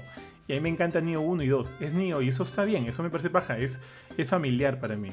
Pero todo el resto es como que no me motiva mucho eh, por ese sistema de, de diseño de escenarios y por lo pronto cómo se va construyendo la historia todavía no me engancha. Y que me digas que tengo que invertir por lo menos 10 horas más o 15 horas más, dependiendo también de cómo, cómo juegue, este, sentir que, de- que debo llegar ahí. De repente siento que debo ser, debería ser más fan de Final Fantasy para querer invertir esa cantidad de tiempo. Lo voy a hacer, eventualmente lo voy a hacer, porque quiero ver en qué acaba, quiero seguir jugándolo, ¿no? Pero sí siento que es como que un poquito pesado. Definitivamente tienes que ser fan de Final Fantasy. O sea, mira, yo no he jugado a Final Fantasy 1. Pero sí, por cultura general, sabiendo jugado Dissidia, por ejemplo, otros juegos donde salen los Warriors of Light, que son los, el, el of Light, el protagonista eh, principal de, del 1. eh, sí este, conocía la, base, la premisa, y que es medio loca porque también tiene viajes en el tiempo y cosas medio, raras. Eh, entonces, antes de jugar este juego, sí me puse a repasar este más, de- más a detalle los eventos de ese juego. Y sí, sí, como que sí empecé a conocer a cada uno de los personajes, empecé a entender más o menos dónde iban. No son tan elaborados, estamos hablando de un juego de 1987. Pero yo acá, más bien, en este juego sentí que los, los elaboraban más. No todos, obviamente. O sea, el, el rey de Cornelia es un pelele, o sea, él no va a hacer nada importante. Pero personajes como Astos, que creo que no sé si lo has visto, al, al- sí lo has visto, al, al- elfo oscuro. Ese pata se hace bien chévere después. Y su relación contigo, o el, personaje de Garland, también, o un poquito la princesa Sara, quizás no tanto, pero también ella también se, desarrolla bien. Entonces es como que. como que vuelven a mostrarte estos personajes de, de- de antes, o que por lo menos hayas escuchado de sus leyendas, y conocerlos y ver su. Ya, ya spoilé, no, que esto es un prólogo. Conocer un poco más de su pasado eh, me pareció bien chévere. Y en particular, Jack me gustó mucho como de ser Donte con señor sombrero salsero ah, y fuck you, fuck you, fuck you a todos, a ser un personaje que en verdad como que me gustó, me, me pareció que tenía una motivación interesante y su rabia, ira, hasta diría que era justificada. Válido, tío, válido. ¿Y hay algo más que quieras complementar ahí? Eh, no, nada, o sea, la verdad, eh, en- como digo, entiendo si, si no eres muy fan de Final Fantasy, es muy probable que esto no, no resuene tanto como conmigo. Eh, yo creo que, o sea, una nota de 8, incluso una nota de 7.5, según la persona que lo ha jugado y su experiencia, me parece sensata. Dudo mucho que merezca algo menos de eso, pero eh, aparte de, lo que ya dijimos, las cosas que hace mal, porque no, no hay por qué decir que hace bien el diseño de niveles, el diseño de niveles es medio desastroso. Eh, pero tiene muy buen combate y a mi opinión muy buena historia, lo suficiente como para haberme amanecido un par de veces para acabarlo, así que yo sí lo recomiendo, pero sí tienes que tener cierto ci- cierto, como diría, eh, historia con, con la serie, con la franquicia. De todas maneras. Válido, tío. Entonces, si quieren leer la review de Jorge con más detalle y detenimiento, pueden encontrar, encontrarla en www.gamecore.com. Muchas gracias, mi estimado George. Ahora sí, este, el buen bufetón estuvo jugando un título que, que derrocha Benito por todo lado. No me refiero por gorditos, qué sé yo, sino es un juego que se ve recontra cute, tío. Por favor, Papu, háblame de Tunic. Ya chicos, a ver, justamente como mencionaba el buen bufetín, creo que es justo y necesario hablar de Tunic, un juego que, bueno, me llegó de manera inesperada, ya lo había visto, me, parecía simpático, voy a ser honesto, no había visto mucho de él, vi un poco de gameplay de, de Tunic, que, porque básicamente parecía, obviamente a todas luces se parece a un juego Zelda, no solo por la jugabilidad, sino por el personaje, la manera como está vestido, cómo golpea, cómo ataca, etcétera, en fin. Y bueno, ya habiéndolo pasado y ya, de hecho el review lo pueden encontrar en la web completito, debo decir que es un juego que me ha gustado muchísimo, me ha gustado bastante, me ha dejado tan sorprendido como lo hizo Death's Door el año pasado. Creo que Death's Door de hecho me lo pasó el buen George y quedé gratamente sorprendido. De hecho creo que Tunic hace algo que es que roza con, con la genialidad, porque es algo que yo no lo he visto, quizá por ahí este ya existe, ya se ha hecho antes, pero yo no lo he visto nunca antes, no al menos a este nivel. Y creo que es algo tan, tan ingenioso que todos deberían por lo menos probarlo para ver de qué se trata.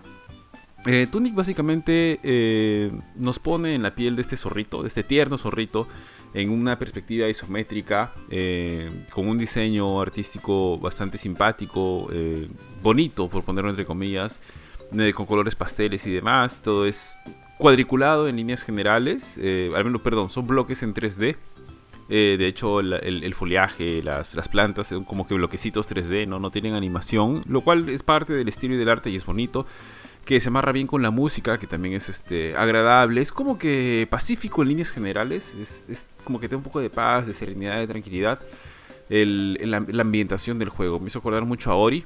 Creo que el tío Bofetín lo ha, lo ha jugado. Este, Ori tiene una hermosa música, un hermoso arte. Tunic también. Eh, creo que Tunic ha sido desarrollado por una sola persona gran parte del juego en sí, hasta que lo terminan jalando, creo que para lanzarlo en Xbox y demás. Viene de un estudio que se llama Finji, y de hecho cuando lees los créditos no vas a leer creo que a más de personas que están metidas en, en general en el juego. Eh, arrancas como ese zorrito que despierta al borde del- de la playa o a la orilla de un... Bueno, debe ser el- el mar. Y la verdad es que el juego no te dice mucho. No te dice mucho uno, porque no te, no te narra ninguna historia de arranque. Dos, porque las pistas que vas encontrando y lo que vas encontrando, todo está con runas. La gran mayoría, el 80, no, el 90% del texto que encuentras son runas que no son descifrables.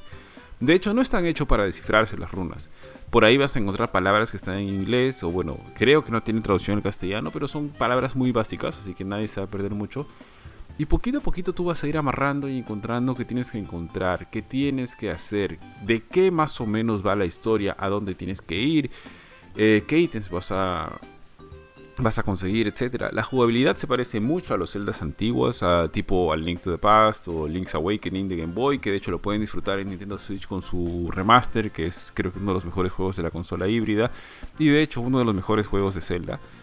Eh, pero acá viene donde está la genialidad y por ahí Bofetín o George, si ya han visto esto antes en un juego, me, me comentan, y es que en Tunic es muy importante el manual. De hecho, Tunic es un juego que apunta a lo retro, eh, es una canción de amor hacia The Legend of Zelda, pero es muy importante el manual. Si tú alguna vez, ahorita probablemente la gente que compra un juego, inclusive en físico, creo, no sé todavía si alguien sigue sacando un manual a los niveles que se sacaban los manuales antes, porque antes el manual era un folleto de 50 páginas, bien empastadito, bueno, o al menos engrapado por el medio.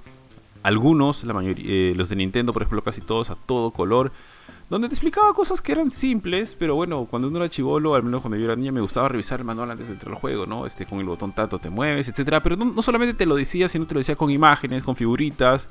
A veces incluían un mapa, a veces te narraba un poquito de la historia, un pequeño, una pequeña introducción, un poquito de arte del juego, etcétera, ¿no? Algunas compañías le ponían más cariño que otras. Eh, no sé cuál es el último manual que he visto que tenga ese cariño, quizá el de Red Dead Redemption o quizá el de GTA. el- el manual es, es digital, imagino. Sí, el manual es digital. Bueno, yo he probado la versión en PC que es totalmente es digital. Pero aquí es donde viene la particularidad. Y es que tú encuentras hojas del manual dentro del juego. Entonces, si tú vas a, de repente vas caminando y vas a ver una cosa cuadradita brillante, ¿no? Y tú la coges y de repente, ¡pum!, te aparece dentro del juego. puedes acceder a través de lo que sería el equivalente al botón Select al manual. Y vas a abrir la hoja que has encontrado, que tiene anverso y reverso. O sea que si encontraste tú la hoja número que empieza con la página 19, al dar la vuelta vas a llegar a la página 20. Y dices, al, inicio decía como, ah, qué chévere, no puedo coleccionar el manual, qué bonito. Y es un manual bien bonito, la verdad es que un manual a la antigua, este, con grafiquitos tipos, tipo antiguos y demás. Pero luego te vas dando cuenta de que todo el juego, más allá de la jugabilidad en, momentos, de, en momentos de acción, que luego voy a hablar un poquito de eso, es un gran acertijo, es un gran puzzle que amarra al juego en sí con lo que tienes que encontrar y descubrir en el manual. Porque luego te das cuenta que toda esta, esta falta de información que tienes, tanto narrativa como de guía, como de qué tienes que hacer, de cómo se juega, de para qué funcionan ciertos ítems, el manual no te lo dice de manera explícita porque todo está con runas, pero sí quiere que lo descubras. Entonces, vas a ir encontrando hojas del manual que están compaginadas, o sea, porque cada, por ejemplo, si encuentras la que está ubicada, no sé, en el sector derecho superior, va a ser la página, la hoja número 20 para todos los que lo jueguen, ya que el manual ni siquiera se va armando de manera correlativa, o sea, no es que la primera hoja que encuentres va a ser la 1, la siguiente que va a ser la 2, no. Puedes encontrar primero la última hoja y luego puedes encontrar la primera hoja o no puedes encontrar nada. A lo mejor si no agarras nunca los ítems, nunca vas a agarrar el manual. Supongo que va a ser muy difícil pasarlo. Así, porque el manual básicamente eh, te va a ir dando pistas de cosas que tienes que hacer. Inclusive el mapa está en el manual. Y tú vas a tener que empezar a fijarte en el manual. Porque hay varios detalles que están hechos. Eh, es como cuando juegas un juego de Waldo y tienes que acercar, eh, bueno, en celulares, o tienes que fijarte bien al detalle para encontrar las cositas o los secretos que están guardados. Igualito tienes que hacer acá.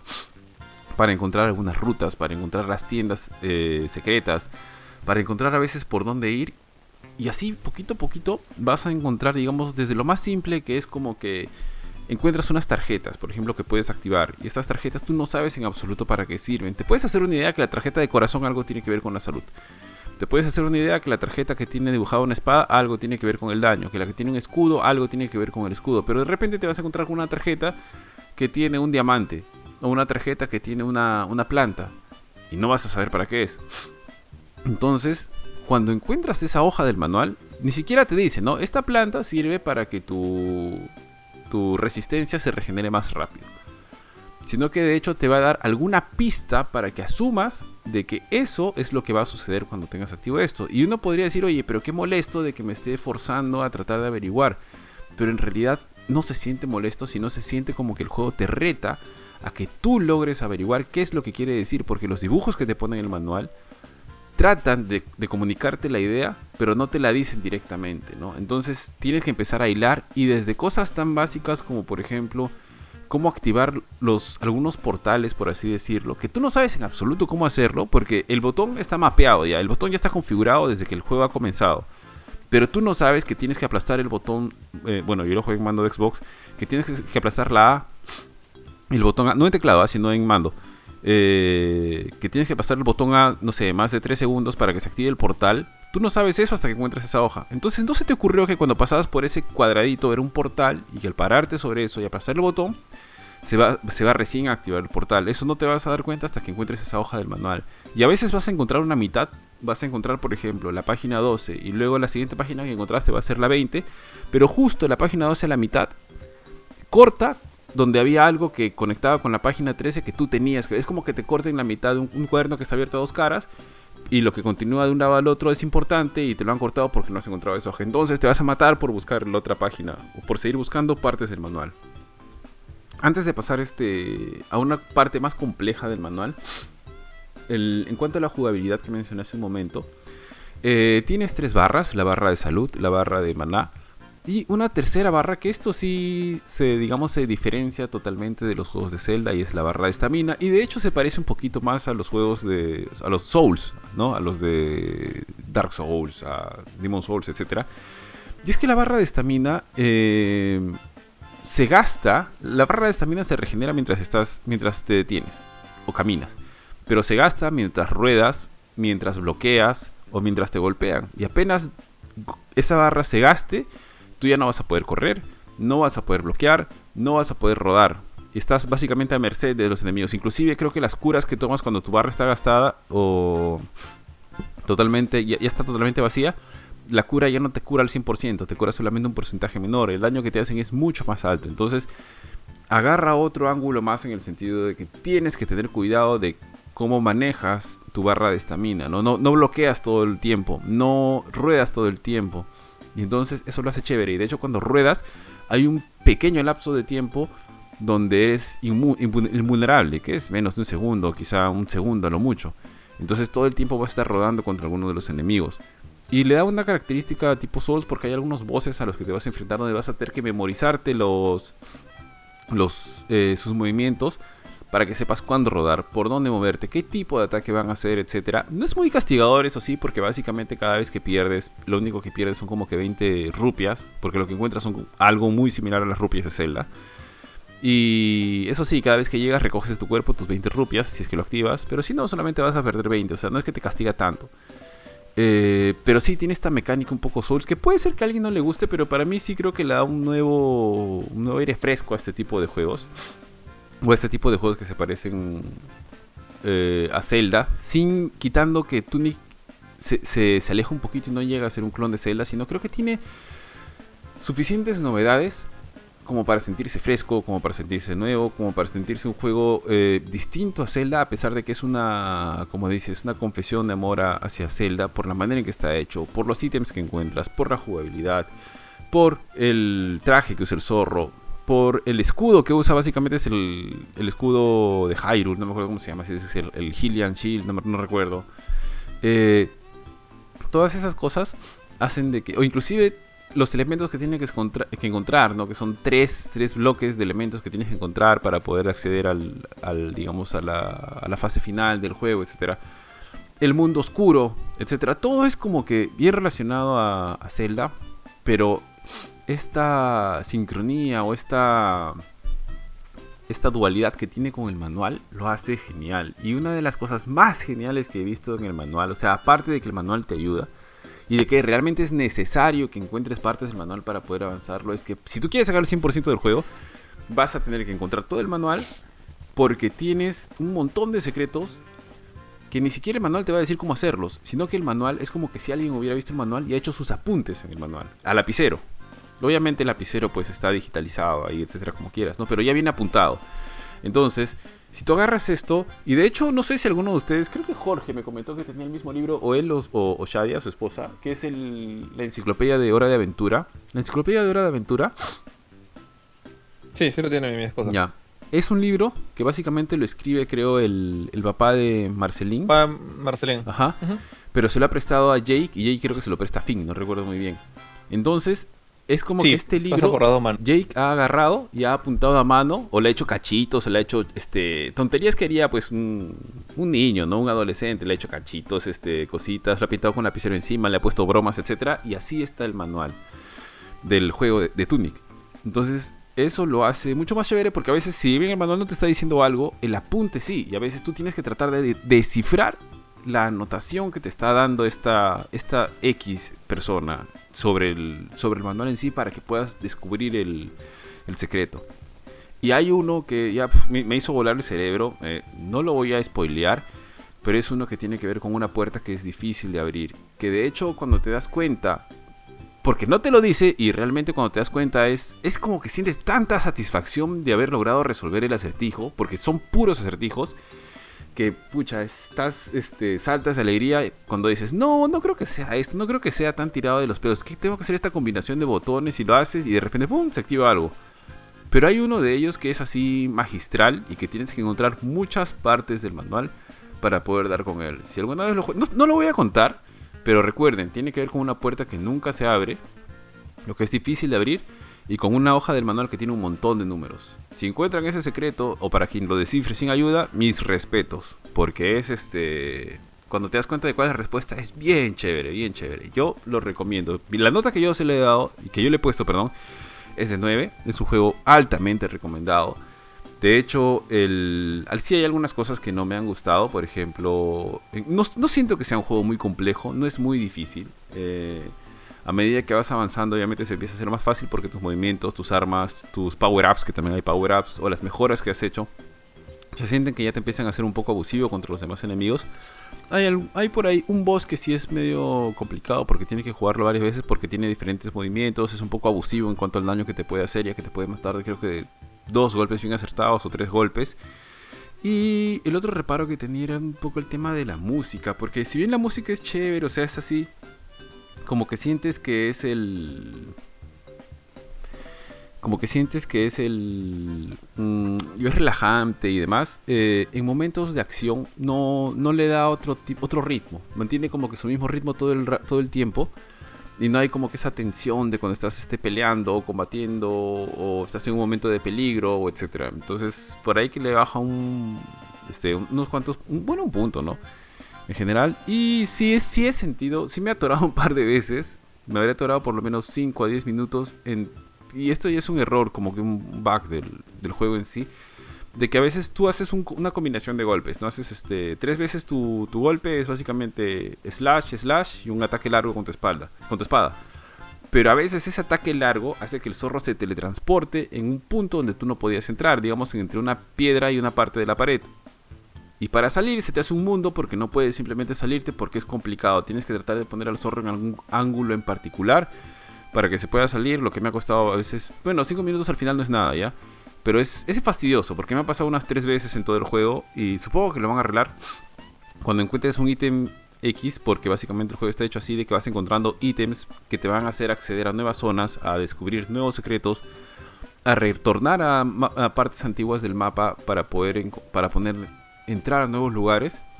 Este que es básicamente como han sido los celdas hasta ahora. Eh, pero sí, sí me ha pasado eso, eso que me he quedado atorado un par de veces. Y lo otro que quería mencionar era que, bueno, ya les mencioné que tienes que sacar varios va- lo- los ítems. No es muy extenso, pero yo lo he jugado más o menos en 20 horas, me he terminado toda la campaña. Pero sí he tonteado porque me gusta explorar. Sin embargo, en 20 horas no he liberado el 100% del juego porque no tengo todos los logros. Pero me deben faltar muy poquitos. Yo creo que un promedio debe ser unas 25 o 30 horas para alguien, 30 horas quizás, para alguien que quiera sacarse todo. Menos, ¿ah? 25 horas para alguien que quiera sacarse todo, pero también depende de cuán- cuánto quieras cranear. Porque sí, los, algunos acertijos son medios este, fregaditos, pero sí son. Sí, son bien chéveres.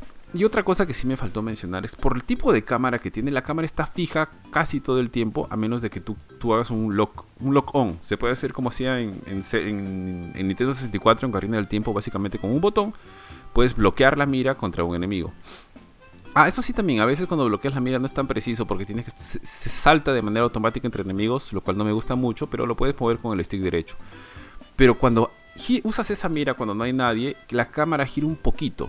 Y como tiene esta perspectiva isométrica fija, usualmente, y los, el mapa o el área del mapa es medio lineal, o sea, porque básicamente los bordes son líneas eh, y caen ahí como en un bloque 3D, a veces hay como que pequeños pasajes por el costado que están escondidos, lo cual hace chévere la exploración porque básicamente estás tratando de encontrar nuevos lugares o nuevas, nuevos lugares de acceso por donde ir o qué vas a encontrar en esta zona o si te metes por este costadito quizá hay una, una parte que está escondida, una nueva, un nuevo camino que explorar, etcétera. Entonces eso lo hace bastante simpático. Es, yo lo, lo recomiendo a alguien que le guste los juegos de Zelda, totalmente recomendado. A alguien que le guste los, los puzzles con algo de acción. Es totalmente recomendado y creo que tiene suficientes elementos como para sostenerse en sus propios pies. O sea, si alguien viene y te dice es un clon de Zelda, es mucho más que eso. Es mucho más que eso. Se nota que es un juego que no ha tenido tantos recursos a comparación de un juego de Zelda que tiene, bueno, no tiene recursos ilimitados, pero tiene una, una gran cantidad de recursos viniendo de la compañía de donde viene, que es Nintendo. En este caso, Tunic está disponible ahorita en Xbox y en PC. Yo he jugado la versión de PC. De hecho, salió, lo anunciaron como juego día 1 de Game Pass el día que se estrenó, porque hasta antes de eso no se había dicho que iba a ser este, que iba a salir en Game Pass. Y de hecho el juego salió el 16 de marzo, o sea, esta semana. Y sí, a mí me ha gustado muchísimo. No sé si ustedes tienen alguna pregunta, si es que lo han visto, si es que han probado alguna demo, porque sí sé que han habido demos al menos en PC. Y de hecho el juego ha cambiado un poquito desde que apareció por primera vez, pero creo que todo ha sido para bien. No, no, yo en realidad ninguna duda, más que todo lo que había visto. De hecho, cuando nos llegó el código, yo me acuerdo que tú en algún momento me comentaste algo de este juego. Por eso te, te dije si es que querías eh, verlo tú. Y me dijiste que sí, así que bravazo. Me parece paja que lo hayas disfrutado, disfrutado, tío. Se ve bien chévere. O sea, la ideas, las ideas que yo tenía del juego es tal cual lo que has comentado, ¿no? En toda tu review. Este, no lo he probado todavía. No probé la demo. Eh, pero lo tengo ya descargadito. Lo he descargado en Xbox. A ver qué tal. qué tal correrá, qué tal se verá ahí. Así que le quiero meter apenas termine con Stranger of Paradise. Está bien, tío, no te vas a arrepentir.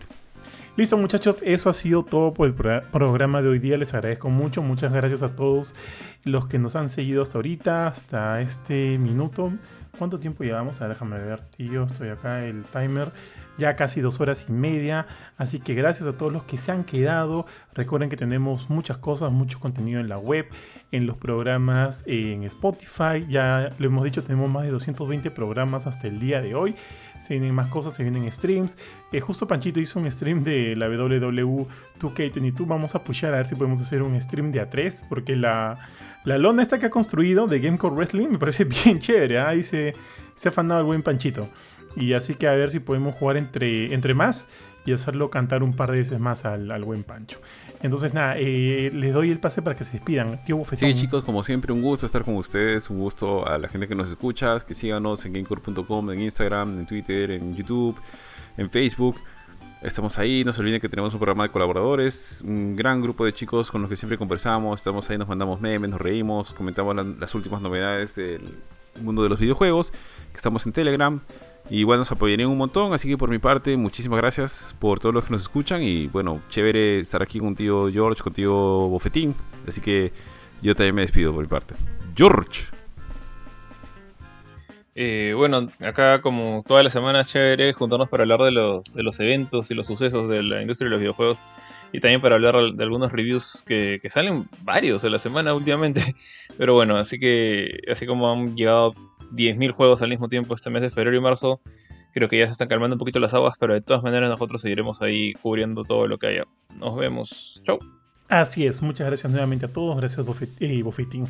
Gracias, Jorge. Y nos vemos la próxima semana. Chao, chao.